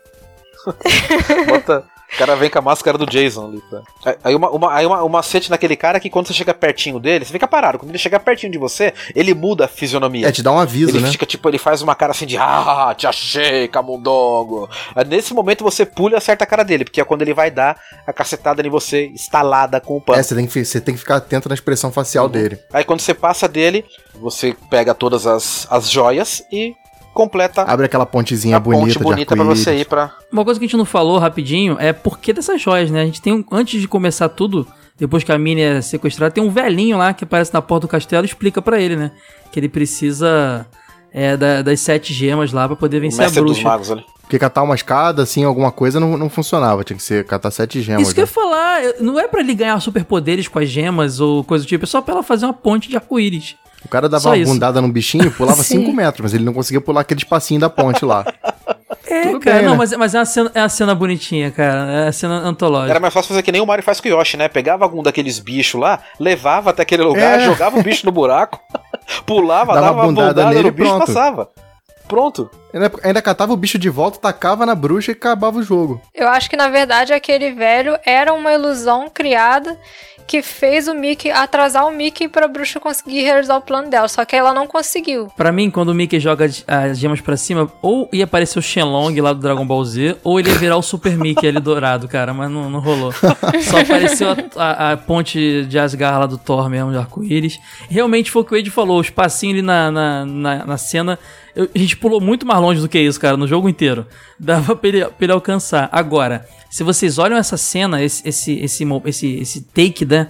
Você vê um- uma pixel art muito bonita, hein, cara? um feito de degradê muito bacana no fundo, tudo, cara, muito bonito mesmo. Esse jogo, ele é uma obra de arte mesmo. Ainda mais se levando Sim. em consideração a época que ele foi lançado, né? Exatamente. Muito cru. E aí chega a batalha final, que é um baita anticlímax, né? É, cara, aí tu já aparece lá, e tá a, a bruxa que parece muito a bruxa do Branca de Neve na versão deca, é, é, não, ela decrépita, jovem, ela né? jovenzinha, né? A Não, Malévola. mas aí ela se ela, transforma, vira, aí ela se ela, transforma. ela tá lá de, de bruxinha, de repente ela vira uma. Uma, a uma Malé- malévola é, então, ali, né, ela cara? Parece, Gigante. ela parece a malévola, ela parece a malévola tanto velha quanto a malévola jovem. É basicamente, muda só um detalhe É na cabeça mesmo, eu não tinha tal. pensado nisso, cara. Realmente, quando ela tá de bruxa, É, ela parece a exatamente. malévola velha. Nas duas formas. Mas por que anticlímax, o, o Age? Não, não, não entendi. Porque eu imagino que depois de passar por tantas aventuras, eu esperava uma batalha final um pouco mais complexa. Pelo menos assim, dividir em duas partes, sabe? Uhum. E aí você chega ali, é aquele fantasminha, e ainda pra piorar, você consegue dar bundada no fantasma. Aí eu falei, ah, muito fácil. Ah, mas E- isso rola desde a floresta. Os fantasmas dão pra dar Sim, uma sim, bundada. mas eu neles. imaginei que. te- Eu, eu esperava uma coisa mais apelada. você não tá sabe? entendendo, a bunda do Mickey é invencível, cara. É, pois é, Mickey bunda de aço. Mickey é o famoso CDF, é. né? Estudou muito pra, pra jogar. Podia ter duas etapas mesmo. Podia ser ela, ela idosa, Eu depois achei- ela jovem. que- Ou até ela virar um dragãozão. A gente, a gente tá falando de um jogo de 1990, em finalzinho de Ah, mas 90. o Dr. Willy em muito 80 tinha velho. 300 formas. É, é duas, né? Tá, você entendeu. O, le- o, o doido é que a, a Minnie o tempo inteiro tá no meio do, no centro do cenário, dentro de uma redoma de vidro, né? Uma bolha de vidro lá. E Tacava a implorando maçã, por socorro. quebrava, soltava a mini e ia embora, bicho. E pulava ali de volta, sem gema nenhuma. Eu acho, eu acho que eu entendo o que o Wade falou, eu acho que realmente poderia ter mesmo. Mas por ser um jogo tão de início de geração, tão de início do console, eu acho que ninguém sentiu falta disso, não. Tanto porque eu. Acho que ia tornar o jogo mais épico, ia dar um mais recompensador Pô, ainda. mas eu, eu tive dificuldade de matar aquela bruxa, cara. Eu disse pra você que a primeira vez que eu enfrentei ela, eu tomei um pau. Morri feio. E no segundo dia, eu, o cara teve que dar mais tempo pra eu poder tentar matar ela, porque eu não tava conseguindo. Até que eu consegui pegar o esquema de desviar dos fantasmas e acertar ela. Porque é o seguinte: os Então, fantasmas ficam em volta esse esquema dela. do né? cantinho, você conhece, eu conheci depois, assim, quando já era velho, o pessoal fala, eu descobri esse esqueminha até na internet. Até então eu ia na raça mesmo, e mesmo na raça não é difícil. Aquele item que ele joga pra dar o golpe final, uma redoma dourada, de onde aparece aquilo, cara? Eu não entendi. O golpe final que ele dá, depois você vence a bruxa, ele joga uma, um, cir- uma, uma bola dourada pra cima e ela. Eu não sei de onde surgiu aquilo. Não, Não, no, no Mega Drive não. Você só acerta ela mesmo e ela, e ela peida. não tá aqui, tá aqui, pô. Vou, vou- vou tirar um. Aí ela deixa de ser a. Ela, tipo assim, ela recobra a consciência dela, vamos dizer assim, Ela se e regenera. volta a ser uma bruxinha boazinha. Aí, como o, o, o Castelo das Ilusões vai desaparecer, porque ele é uma ilusão, né? A bruxa mesmo leva o Mickey e a Minnie de vassoura. Olha aí a imagem, a imagem que eu joguei no chat aí. É, então. Estão vendo? Ele joga esse negócio pra cima e esse negócio suga a maldade dela. Eu não entendi de onde veio isso. Acho que isso deve ser a tal junção das joias que ele precisava Ah. fazer pra. Eu não lembro Acabar disso. com a maldade Juro da pra você que bruxa. esse detalhe eu não lembrava. É, ele joga É. dá tipo um hit nela assim, louco, não é isso? É, é. Aham. Não, a, a, arco-íris ficou lá na porta. Bom, não, não dá pra explicar, deixa pra lá isso aí. é Melhor a gente E não. isso só reforça a minha teoria de que a bruxa era o velho. Não é o velho. Aí, aí aparece uma versão da bruxa mega pequenininha, parece um Pokémon ali, sei lá, é, então, mas eu achei que era o velho. Tem uma Exatamente. bochechinha bonitinha, brilhante, Porque- toda boazinha. Falei, ah, é o velho. Ela vira a- um, tipo uma bruxa rata também, quando o Mickey destransforma É, é, ela. é, é. Então ela usava a forma com mágica, usava a forma da bruxa da Branca de Neve, a Maléfica, e depois ela, pra enganar o Mickey e atrasar ele, transformou ele no velho. Só que o plano dela. Não, transformou ele no velho, não. Se transformou no velho. Só que não deu certo, claro. Então no final ela foi transformada na forma original dela e acabou esse negócio de usar magia. pra Aí, se quando ela salvou eles, ela virou um tucano. Não, e ele vai embora fazendo cirandinha de novo. É, não, ele- ela tira ele do castelo, voando na vassoura. Uma cena muito bonita também, que o castelo fica Pô, é muito fundo. bonito, cara. Vai explodindo os fogos no fundo, assim, e ela vai levando eles com a vassoura, e vai passando os créditos. E não é só isso. Depois que termina os créditos, mostra ela deixando eles no mesmo local onde ela sequestrou a Minnie. É, e, é- e, e continua de onde parou, eles tá- voltam a dançar, parece que nada aconteceu. Detalhe pros créditos que quase ninguém tinha nome, todo mundo com pseudônimo, como era comum da época. E assim terminou a história, blá blá blá, tá tá tá tá tá tá tá. tá. Pô, é um final grande, cara, um final legal. E depois o famoso The End. Não, e depois tem a cena do cinema lá, do, do teatrinho. Ah, é, tem um cineminha também, né? Que você olha, ela tem. Tem, o cineminha, tem- como se isso aí não fosse um desenho animado. Reforça a tua ideia de desenho animado. E aí eles viram pra trás e dão tipo um tchauzinho assim pra tela, o Mickey e a É. Minnie. Aí realmente acaba. Engraçado que só a Minnie tem um laço nessa cena, os outros todos são iguais. Ah, você queria mais de uma Minnie? Não, eu queria cabeças variadas de animais. Tá vendo? A senhora tá exigindo muito do jogo. Essa cena mostra bem o, o, o conceito que eles queriam, né? Que era de simular filmes onde o, o Mickey e o Pato Donald no Quackshot também estavam interpretando personagens, não eram exatamente eles. É Uhum. como se eles fossem atores interpretando. Tá vendo? Até no jogo o negócio era um filme e a Disney não fez um filme disso ainda. Como é que pode, cara? Pois é. o final do Master System já é bem mais simples, né? Não tem esse negócio da bruxa levar eles de volta. Depois que você derrota a bruxa, só aparece o Mickey e a Minnie abraçados, assim, ela dá um beijo nele e começa os créditos. Mas o Master System tem uma coisa diferente, né? Você tem um. Você não chega dentro do castelo lá depois do coisa e só enfrenta a bruxa. Tem, tem todo um. Você tem que fazer um percurso ali dentro do castelo. Tem um dragão Sim, que tem você um enfrenta. dragão.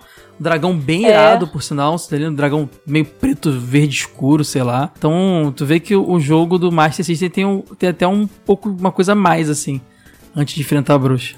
Sim, a- ela não tem duas formas, né? Só é basicamente dragão e bruxa. É, tu enfrenta ela já na versão velhinha só, tem essa diferença. Mas no final também tem uma, um encerramento ali como se fosse um filme de rolo de cinema, assim, com o Mickey e a Minnie rolando, assim. Isso. Então mostra bem que é o conceito de filme Cara, tá mesmo. me dando muita vontade de jogar de novo.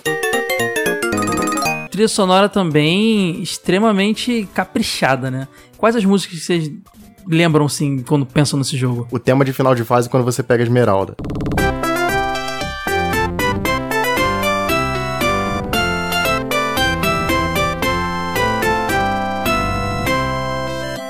Que trechinho é clássico, né?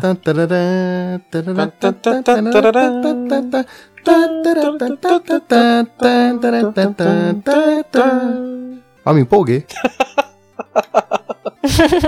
Cara, é porque a trilha sonora do Cast of Illusion do Mega Drive, ela é uma trilha sonora daquelas que você não esquece quando você escuta. Não, a música da primeira É fase impregnada na cabeça de todo Impregna. mundo. Quem, quem jogou Qualquer tá um, nesse cara. momento lembrando da música.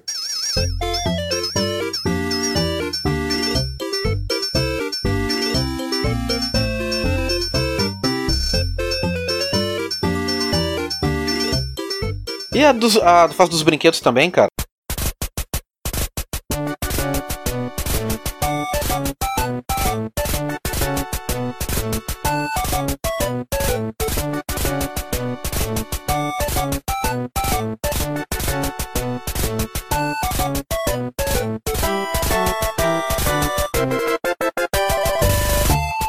Acho que todas as músicas daquele jogo são músicas que grudam na sua cabeça e você não esquece mais, cara. Cara, a, a- própria música da biblioteca também.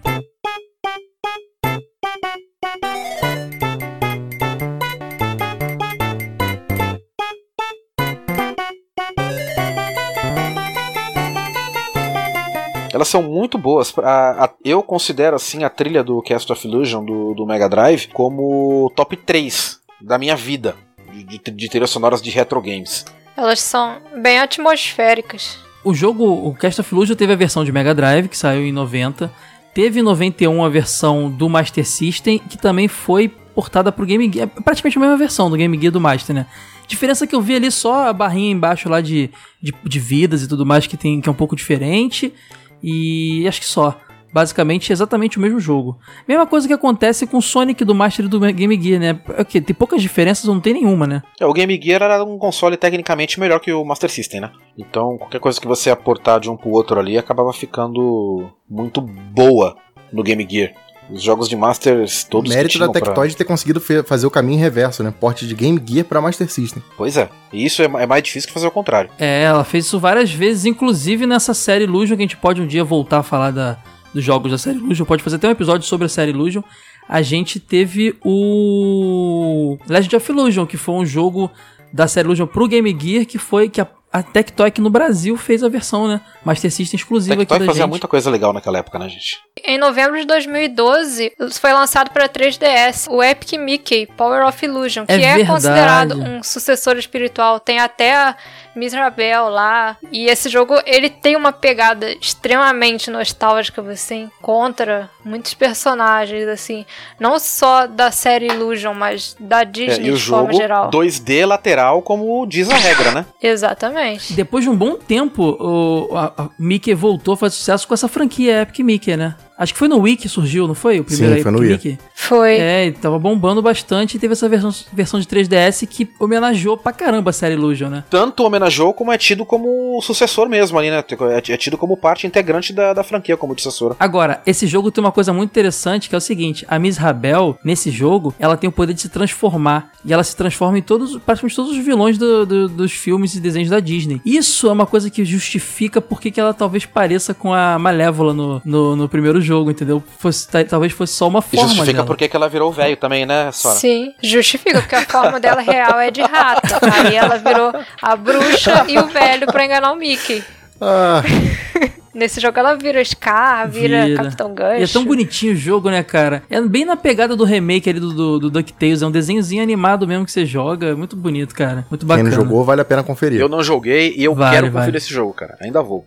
Preciso de um 3DS só. Ele só tem um problema pra mim. Um probleminha. Você não consegue pular as falas. E às vezes você só quer jogar uma plataforma pelo simples jo- jogabilidade da plataforma. Isso é um pouco irritante, sabe? Eu gostaria que esse jogo tivesse um porte agora, de repente, pro Switch ou pra algum console mais novinho pra poder jogar na tela da TV. Sim, nossa, pode crer. Ele merecia mesmo. Aliás, na verdade, esse gênero faz muita falta, né? Porque a gente fala de todos esses jogos que a gente tá comenta- comentando, da, da série Illusion, Magical Quest, e é uma coisa super datada do- dos anos 90 que a gente não tem mais essa experiência hoje em dia, né? Ah, tem o Rayman, né? Um ou outro jogo assim que tem essa pegada, né? Então, mas eu sinto falta da Disney atuando nisso. O que, que a Disney tem hoje em dia? Tem aquela série de, de bonequinhos Infinity e tal. O que eu mais me lembro é o Kingdom Hearts. Eu sinto falta de ter os personagens da Disney numa aventura mais lúdica, mais bobinha como essa. Que a- acho que o que a Disney mais se aproximou mesmo do que ela fazia no passado foi no Power of Illusion. Adaptar esse jogo pro, pro hoje pra TV é complicado, porque ele usa muito do, da canetinha da Ah, mais ou tela, menos, sabe? ó, ó. O The, The World Ends With You lá do, do DS vai sair agora pra Switch. Sem canetinha. E era um jogo que o sistema de batalha era totalmente baseado na caneta. Ah, cara, depois de Okami, tudo pode ser feito no controle, cara, pelo amor de Deus. 2013 saiu o remake do Cast of Illusion, foi um sucesso pra uns, outros odiaram, mas é um jogo muito bonito e que trouxe bem pra aquela parte do hub, né? Ali do castelo, o, a- o 3D, aquela pegada meio Mario 64 de você ter um, um- um- poder controlar aquele hub, e entrar na fase que você quiser e vendo o castelo por várias perspectivas, não só o side scrolling. Ah, foi uma boa forma de introduzir um clássico pra uma geração mais nova. Acho que é bem bacana, assim. Eu achei ele lindo demais. Você perde a bundada, né, do Mickey acabou, né? Tem que tu pular em cima do cara normal agora, mas o jogo é muito bacana. Acredito que muita gente esperava mais dele, até eu, inclusive, porque ele saiu pouquíssimo tempo depois do DuckTales Remastered, que foi uma coisa maravilhosa. Foi um remaster que eu considero um dos melhores que eu já joguei. E esse não, ele, ele mudou muito, ele foi muito distante, teve que ser mais fácil. O DuckTales Remastered não é fácil, ele é, ele reproduz a dificuldade daquele tempo. Mas vocês não podem negar que o, o Cast of Illusion Remake é lindo demais, cara. Muito mais do que o DuckTales Remaster. Que jogo bonito. É diferente, né? O DuckTales Remasters é 2D, desenhado, tudo. Agora, o esse aí já é 3Dzão, né? Já fizeram AAA. É, visualmente ele evoluiu demais. E, e, e, e retrata as fases do, do jogo antigo com perfeição, cara. Tem aí o- a sua rampa na fase dos brinquedos, tem a, a parte de ficar de ponta cabeça, tem tudo, o jogo tá completinho. Tem a fase das folhas. É, pode crer. Uma coisa que eu achei interessante é que ele não fica preso a uma versão. Ele tem coisas das duas versões do jogo. Por exemplo, ele trouxe de volta os baús que só tinha na versão do Master. Ah, é verdade. Não- é- Ah, eu não é reparei interessante isso. mesmo. É mesmo.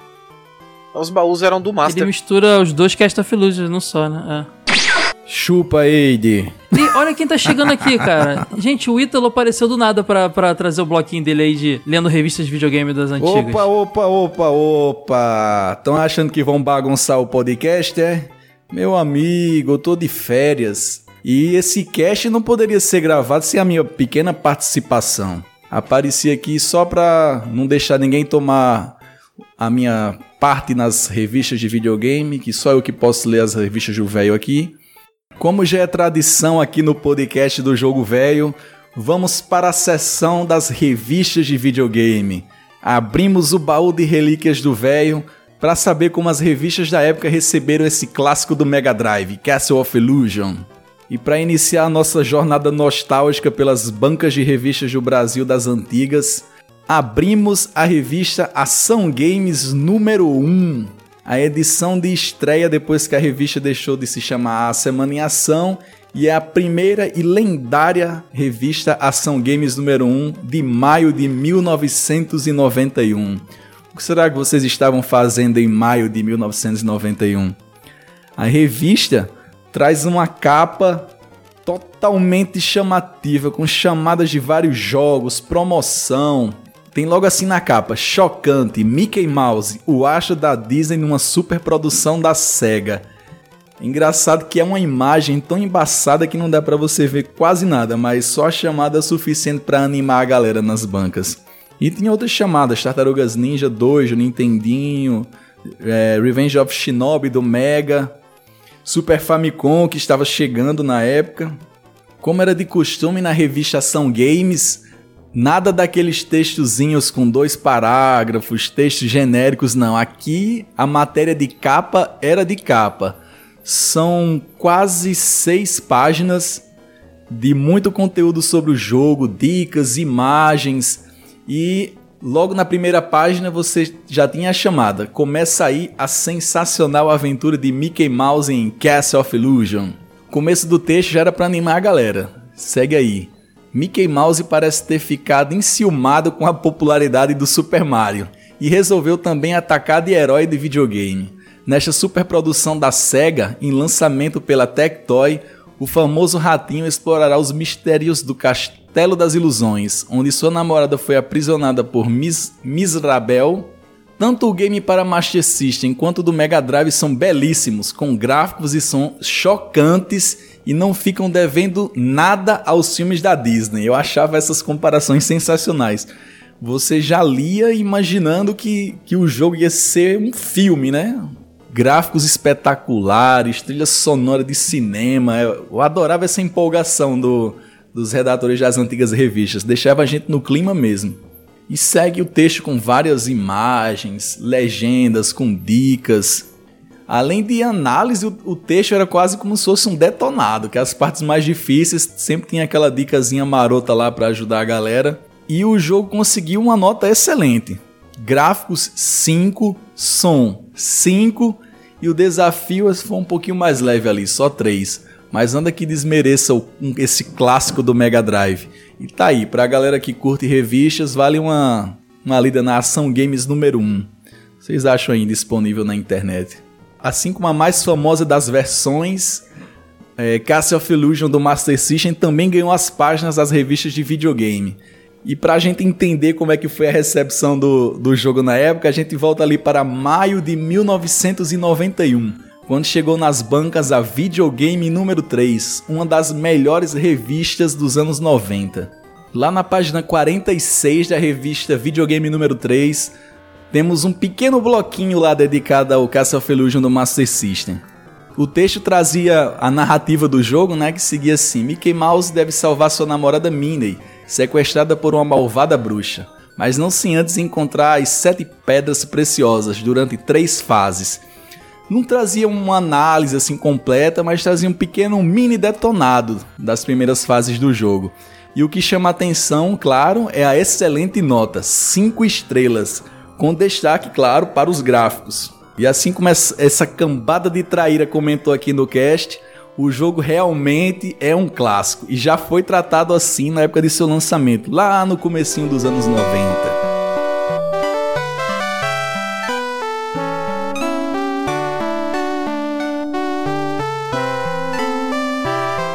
Bom, acabamos mais um episódio aqui de um clássico dos 16 bits, um dos maiores jogos do, do, da biblioteca do Mega Drive e que iniciou a vida desse console com, com chave de ouro aí.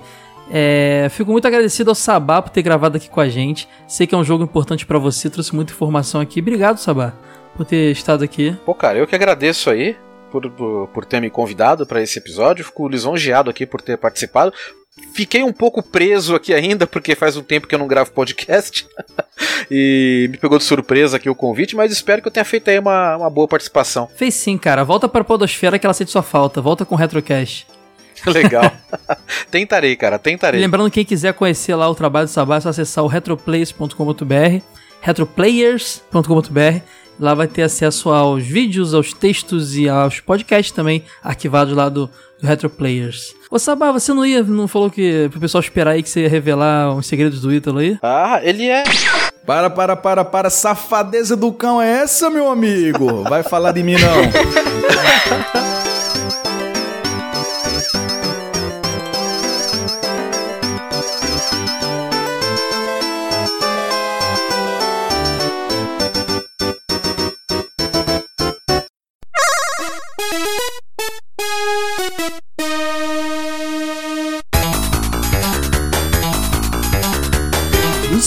velhos e velhas, chegamos a mais uma fase bônus. Estamos aqui, eu e Ítalo Chanca, que não gravou esse episódio do, do qual estamos é, coladinhos aqui do Cast of Illusion. Você ficou. Quer dizer, gravou, né? Você teve seu momento ali de leitura de revistas e também chegou a- no finalzinho ali pra atrapalhar a zoeira do, do, do Sabá. Mas como é que foi não participar desse cast aí, Você sabe que a minha não participação foi proposital, né? Eu me recusaria e me recuso até hoje a gravar com o Sabá, o maior pé frio da podosfera brasileira. E eu não quero ser culpado de o podcast acabar na semana seguinte, porque todos os casts que ele Tem uma lenda aí, é, né? tem uma lenda de Que ele grava, gra- acaba, né? Sabá gravando, o cast acaba. Então eu não queria participar do fim do podcast, mas vamos ver se a gente tá com o pé quente, né? A gente tá aqui pra mudar isso, cara. O Sabá agora vai ser pé quente, vai ser nosso amuleto da sorte. Da- desse episódio em diante vai ser o dobro de ouvintes. Olha aí. Quádruplo de ouvintes. Vamos ver, vamos é, ver, isso né? aí, rapaz. Sabá, não tem que ter essa fama aí de pé frio, não. Sabá é uma pessoa Sabá, incrível, eu sou fã o do maior Sabá. fã de Mega Drive que eu Muito conheço e o maior pé frio da história. Esses dois têm uma relação muito, muito de. O que você tem com o Wade de amor e ódio, você tem com o Sabá Cara, também, né, cara? Impressionante. Eu, imagina eu gravando um podcast com o Wade e o Sabá ao mesmo tempo. Eu ia ficar maluco. Eu ainda vou realizar esse sonho da galera aí. Eu vou proporcionar isso aí. Faço questão, antes da minha morte, eu vou, re- vou, vou fazer esse encontro. aí. Sabá, fã do Mega Drive e o filhinho dele lá, o Léo, o maior nintendista que você já pode conhecer. Recadinhos aqui. Primeiro, se você quiser mandar um feedback, é só mandar para podcast@jogovelho.com.br. Você pode também comentar lá no post do episódio no Facebook, no facebook.jogovelho.com.br. Também pode comentar no post do site jogovelho.com.br. Você acha lá o episódio que você quer comentar, deixa lá nos comentários do site. E também temos outras redes sociais aí, temos o twitter.jogovelho.com.br, em breve atualizado aí o arroba jogovelho também lá no Instagram.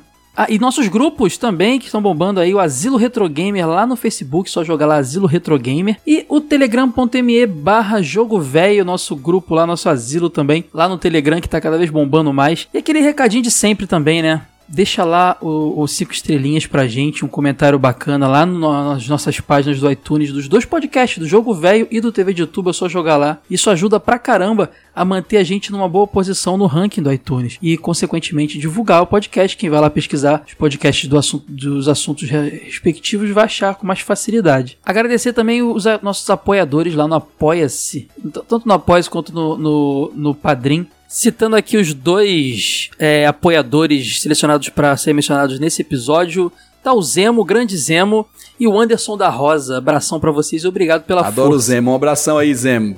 Um abraço pra você e pra sua turminha toda aí. E se vocês quiserem ajudar a gente, é, é só participar lá, é, é contribuir no apoia-se, apoia.se barra jogo velho. Também temos o padrim.com.br barra jogo velho. E também aceitamos contribuição via PagSeguro. Você encontra lá o link no post do podcast mais recente. Qualquer podcast, você tem lá o link para o PagSeguro, tanto para o Padrim para também. Caio, o Zemo, o Zemo lê os meus livros para os filhos deles dormirem. Pra, para os filhos dele dormirem. Diga aí a emoção que é. Que legal, cara. Pô, maneiro demais Conta isso. minhas histórias para os moleques dele na hora de dormir.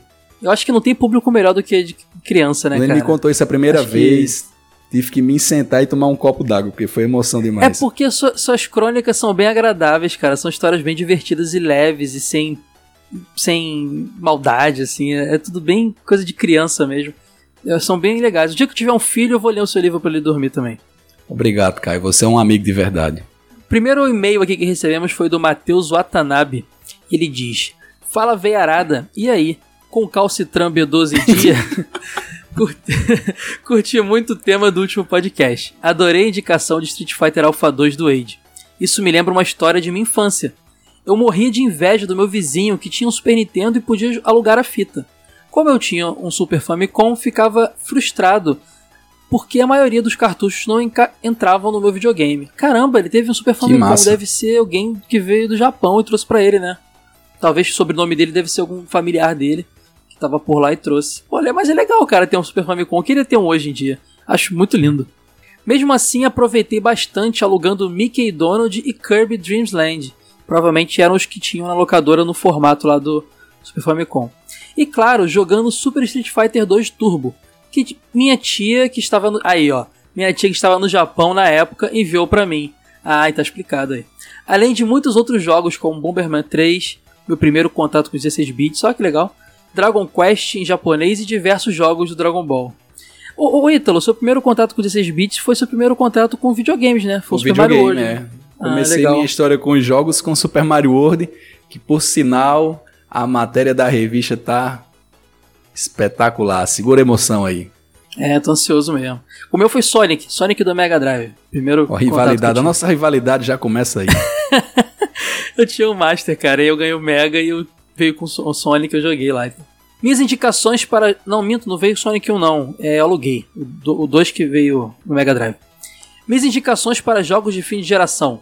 Indicaria diversos RPGs de PlayStation 1, como Breath of Fire 4, Legend of Mana e a fusão de Resident Evil com RPG, o famoso Parasite Eve 2. Olha que interessante. É um jogo que eu meio que ignorei na época. Você jogou esse jogo? Acho que o pessoal pede bastante falar de Parasite Eve, né? Acho legal falar um dia assim. Mas a gente vai.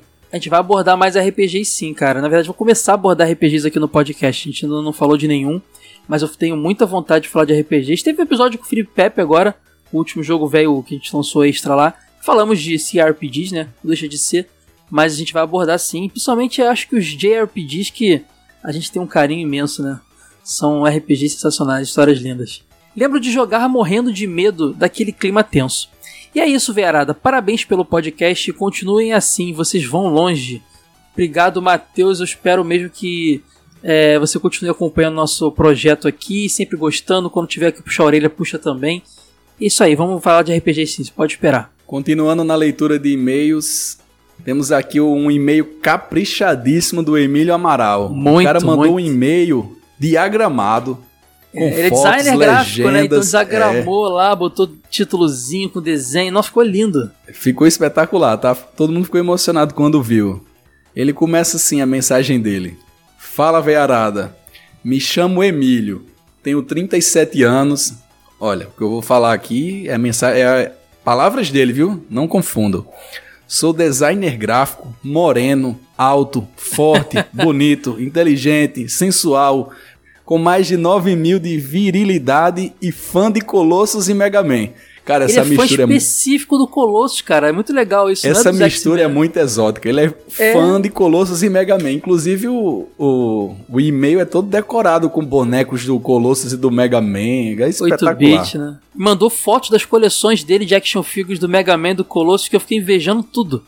É tudo maravilhoso. Espetacular. Conheci o Cash algumas semanas atrás e foi amor à primeira vista. Me identifiquei muito com o estilo do Cash. Por termos aproximadamente a mesma idade e experiência, vocês se tornaram meus amigos instantaneamente. Esse sentimento é, é impressionante, né, Caio? É, a galera é muito legal. ouve as nossas histórias e parece que a gente é amigo. É- eu acho isso muito massa. É muito louco que as histórias do Brasil todo, de, de vários cantos do Brasil, que é um país continental, mas são muito parecidas. Então a gente vê que as infâncias são, foram meio que infâncias compartilhadas. E, cara, a gente bate. Eu, eu, como ouvinte, que eu sou ouvinte de podcast, eu converso com os caras. Fico lá no metrô, em pé, que nem um maluco falando sozinho. Eu acho que a galera faz com a gente também, isso é muito louco. Ouvindo e conversando, é muito louco. É. Ele termina assim: Gostaria de agradecer a cada um dos integrantes desse podcast pela qualidade do produto, pelos momentos de informação e diversão. E aí tem uma, um pequeno comentário sobre cada safado desse cast aqui. Caio Hansen, excelente host, apaziguador e organizador. Só falou verdades, viu? É que eu tenho Cara, que apaziguar que vocês brigam muito, você e o Wade, cara. Se eu não tô aqui, dá confusão. Pô, fico muito feliz que eu me proponho a isso e saber que eu tô Olha fazendo aí. direito é incrível. Reconheceu o seu talento aí, Caio. Obrigado, de verdade. Rei de Tassaca, patrão, é, realmente, e bully do Ítalo. Rapaz, o bicho, o Wade safado, até o, os caras reconhecem mundo- que ele é. Ai, ai. Sora, delicadeza e charme do cast. Cara, a Sora é, é a estrela suprema desse podcast aqui. Ela é mesmo. E por fim, eu. Figura incrível, mestre da fuleiragem e ganhou o meu total respeito quando mencionou Rockman Forte no cast de jogos de fim de geração. É um dos meus jogos favoritos. Não sei se eu mereço esse título de mestre da fuleiragem não, mas gostei do figura incrível. O pessoal, o pessoal gostou muito da sua escolha mesmo, cara. É um jogo pouco lembrado, né? Em revistas e É, coisas do e é tipo. um jogaço. É. Não é um Brigadão. mas é um jogaço. Não, não.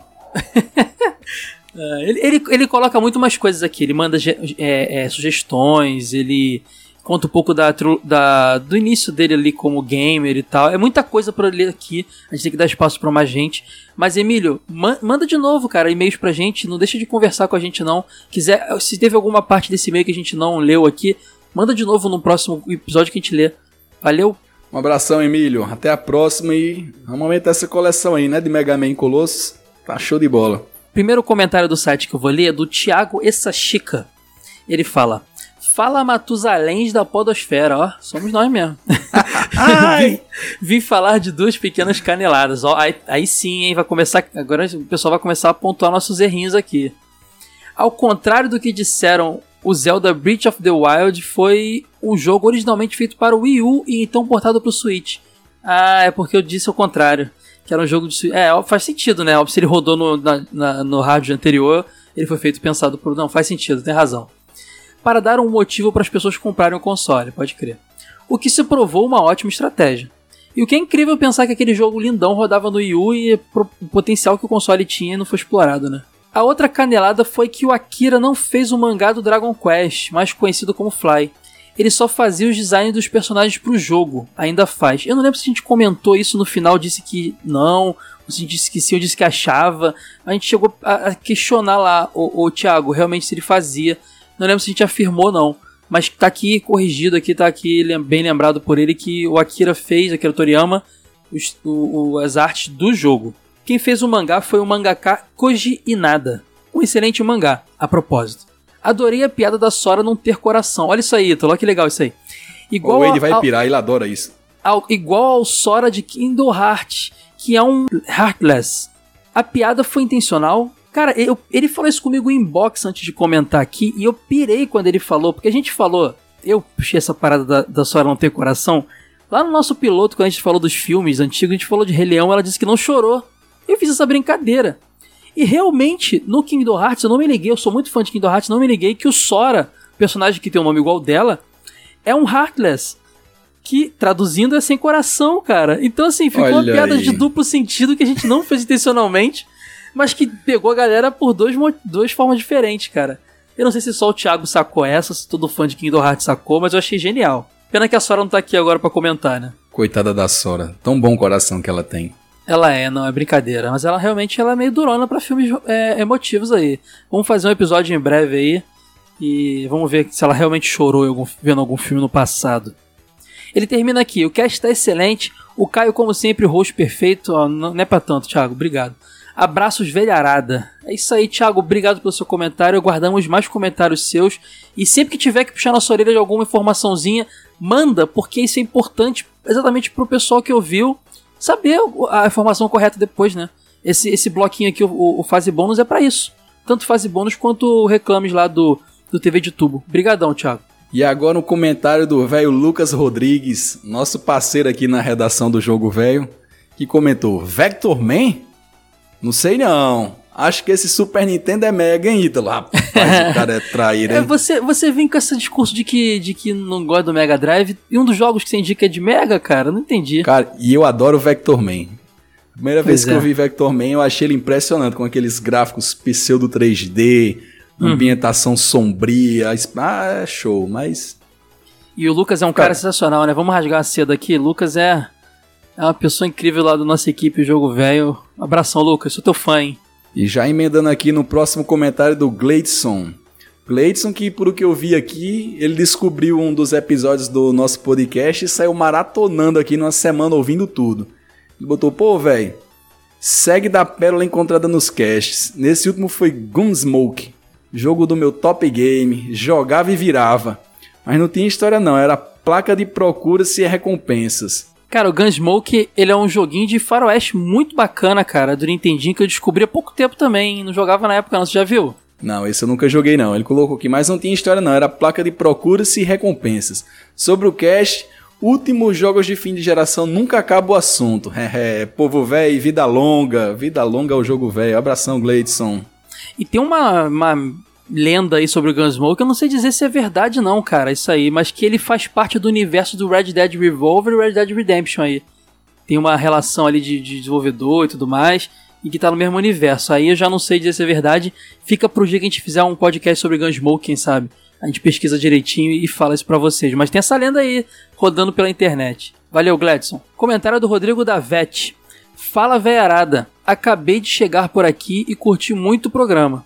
Sou um jovem com alma de velho e adoro jogos antigos. Sobre esse episódio, não lembro muito dos jogos de fim de geração de cabeça, mas tem dois jogaços que vale a pena mencionar, ambos para o querido portátil Game Boy Color. O primeiro, lançado em 2000, finalzinho da vida do Game Boy Color, é o fantástico Metal Gear Solid, também conhecido como Metal Gear Ghost Babel, da, nas Terras do Oriente. Um jogo que remete à jogabilidade dos títulos originais para MSX, pode crer. Muito, muito recomendado. Esse jogo ele tem, ele resgata mesmo a essência do Metal Gear lá das origens lá, né? É Tinha surpreendente esse jogo aí rodar no Game Boy, viu? Muito show. Exatamente. No Color, né, cara? Não é Game Boy Advance, é do no Color. Color, é no Color. Pode crer. É uma boa, boa pedida aí pro episódio mesmo. O segundo é o jogo Shantai. Esse aí também, cara. Um jogo Jogaço. que eu não acreditei que era de Game Boy Color, com gráficos incríveis para o console. Saiu em 2002, um ano depois que o Game Boy Advance já estava no mercado. E, cara, esse jogo não é impossível, eu não, tô acreditando. Só acredito botando o Game Boy Color na minha frente com ele rodando. Que jogo bonito, Ítalo. Caraca, jogo do, sei lá, do auge do Nintendinho gráfico ali, de um tipo um Kirbyzão, bonitaço, Lindaço. cara. Aí hoje ele tá aí, né? Saindo pra outras plataformas, pra PC, no. Como é um dos indies mais aclamados pela galera É aí, as me- novas versões. Eu não tô sabendo não, cara. Eu vou correr atrás, a franquia é bem bacana. Eu gosto Versões de aí fazer pra esse- 3DS, Wii U. Eu gosto de fazer isso aqui, que eu descubro tanta coisa bacana com vocês, cara. Eu vou correr atrás desse jantar aí, com certeza. Mas lindo, lindo demais. Nem parece que Game Boy Color. Bom, é isso. Valeu, galera. Ótimo trabalho e tenho certeza que vou acompanhar. Abraço. Bônus, ele jogou, jogou um bônus ali.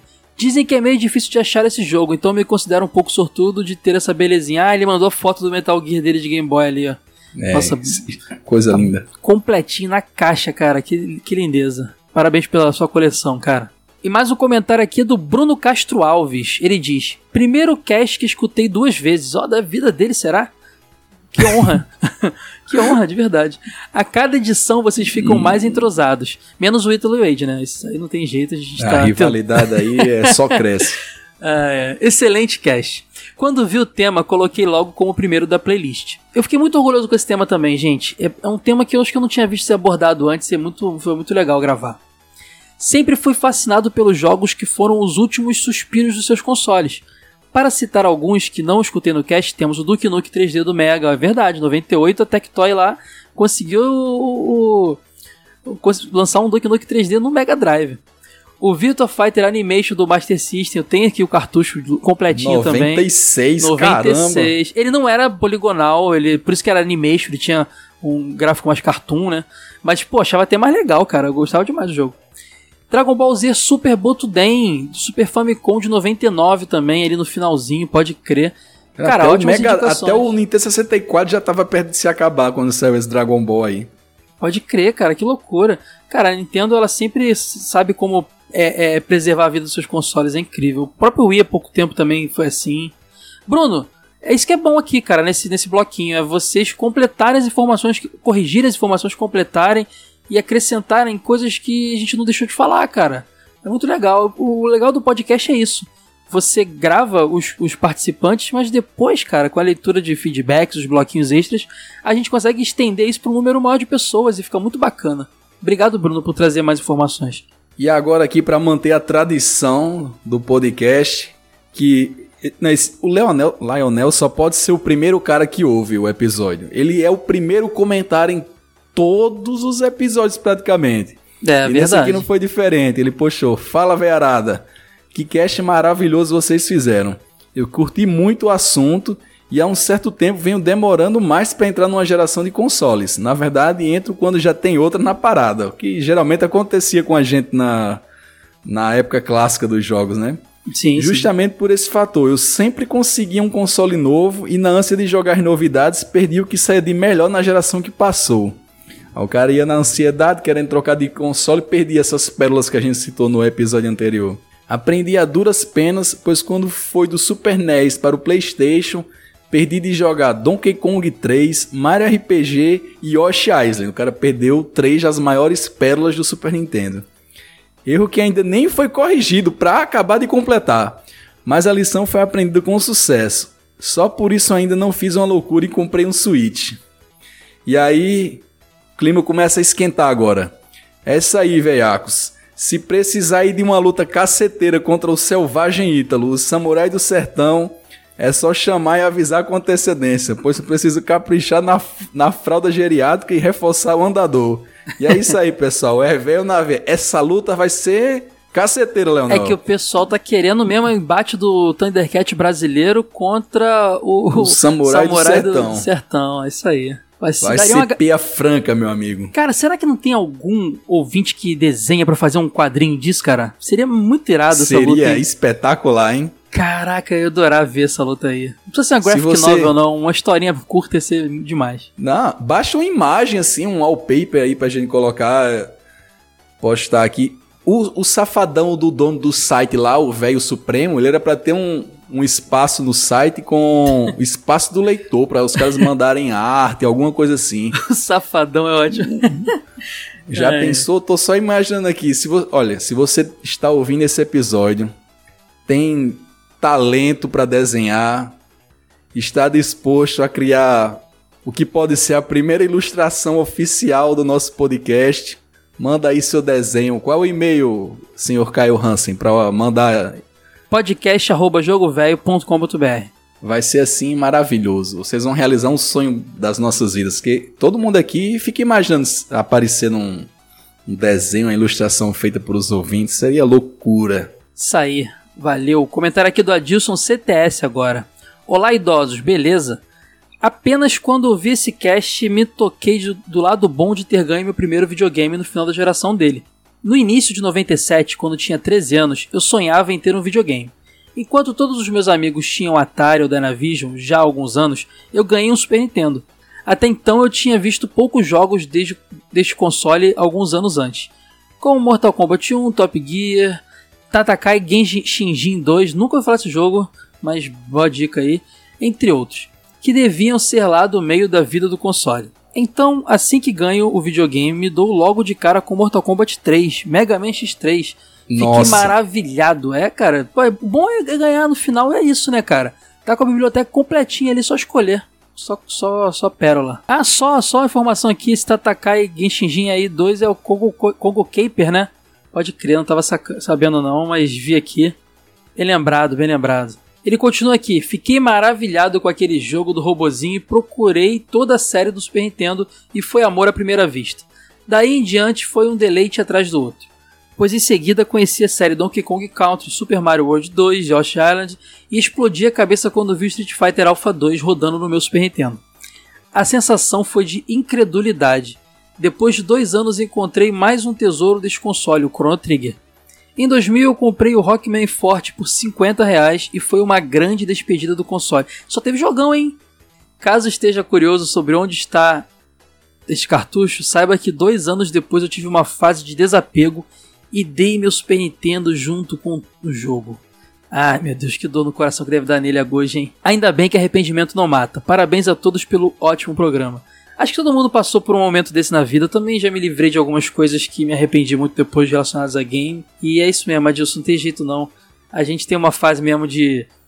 A gente, já, a gente é meio moleque, aí vira adolescente, acho que é adulto. E quando vira adulto, volta a ser moleque de novo, quer ter tudo que teve na infância. É, não tem jeito. Obrigado, Adilson, pelo seu comentário. Fico na guarda de mais comentários, hein? Abração. Pra encerrar aqui, comentário do Anderson Cardoso. Fala, velhos! Ótimo cast. Não tenho tamanha lista para compartilhar com vocês, mas essas que foram citadas, a maior parte eu joguei muito. Fora os jogos do Atari, nunca curti esse console. Só esclarecendo, a máquina linkada. Ah, que ele comentou no último feedback lá. A máquina linkada é, era um de dois lugares aqui da Zona Norte de São Paulo. Chegou primeiro na falida House Games. Abraço Ivan, deve ser o dono da locadora. E a outra era uma locadora perto do- da Blockbuster aqui do bairro. Era aquela máquina que ele comentou que era uma ligada na outra, de costa, podia jogar para dois assim e tal. Perguntei sobre a Sora cantar porque no episódio de Marvel há um momento em que a música entra certinho quando ela canta e ela não semitona. Ó, não semitona. Foi bem rápido. Não sei nem o que é semitona, deve ser uma coisa relacionada à música. Mas foi, foi bem rápido, achei que ela cantava alguma coisa. Isso aí Ela já foi, canta, viu? já foi respondido porque a gente fez a piadinha da Sora Cantora no, no TV de tubo anterior, que foi das aberturas de desenhos animados. Então a pergunta foi respondida, Anderson. Ela canta e o próximo desenho que vocês podem fazer é a capa do disco da Sora. É, é uma boa dica também. Como seria a capa do disco da Sora? Aí ele responde ao Wade aqui, ó. Sim, Wade, curto jogos de luta, que o Wade pergunta ao Wade lá. Só que a última vez que me lembro de ter jogado com alguém foi o KOF 98 e a treta durou 30 minutos. Estava eu lá com o meu Robert e o cara, um desconhecido, jogando com o time do Rio. No último round, double kill, como a gente costumava falar, é double kill, né? É, que ele descreve ali. A CPU botou a gente com 50-50 de vi- vida, dei um Raul Sokoken, ele uma rasteira média, ficamos com um peido de vital cada um. Daí só sobrou o tempo acabar e ele ganhar por conta da outra rasteira que não notei. Nossa, isso era típico. Enfim, foi a única vez que me lembro de cumprimentar alguém depois de uma luta no fliperama. Nunca jogava com pessoas desconhecidas. Tava tenso, mas foi legal. Vamos jogar qualquer hora sim, pô. Samurai Shodown 4 era meu favorito porque na época era o que eu conseguia ou se aproximava de um Brutality. Criei um Discord. Ah, quando falou do Discord lá do. Ah, ele fala aqui do, do chat que ele criou lá no Discord da galera do, do jogo velho. Ele tava comentando isso lá no, no nosso grupo no Telegram. É, ele criou um Discord pra falar, trocar ideia, marcar jogatina lá no jogo velho. Vou botar o link aqui no post. O nome do, do, do, do servidor é Discorda Velho. Ficou até engraçado, né? Discorda Velho. Aí ele falou, Hansen Bebaça? Quero ver isso. Acho que tá conversando sobre ficar bêbado, né? Jogando para Era isso aí mesmo. de luta lá. Então ele bota aqui, abraço gente, valeu Anderson pelo seu comentário, abração e obrigado por criar o Discord lá, tomara que bombe. Bom, é isso aí né Ítalo, até a próxima. Até a próxima, galera. Um abraço. Valeu!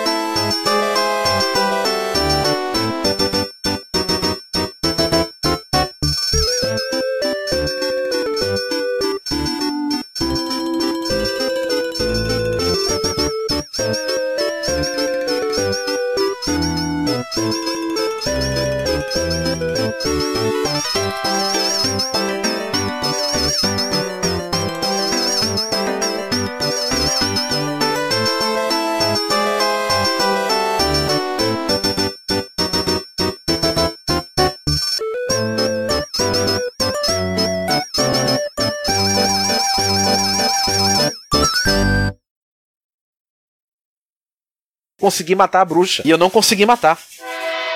Aí chegou na. Nossa! Passou Chegou um trem na- aí, cara. É Deus. So- É o Ítalo, o Ítalo tá chegando aí. Tá aí a piadinha do fim do episódio, já tá pronta.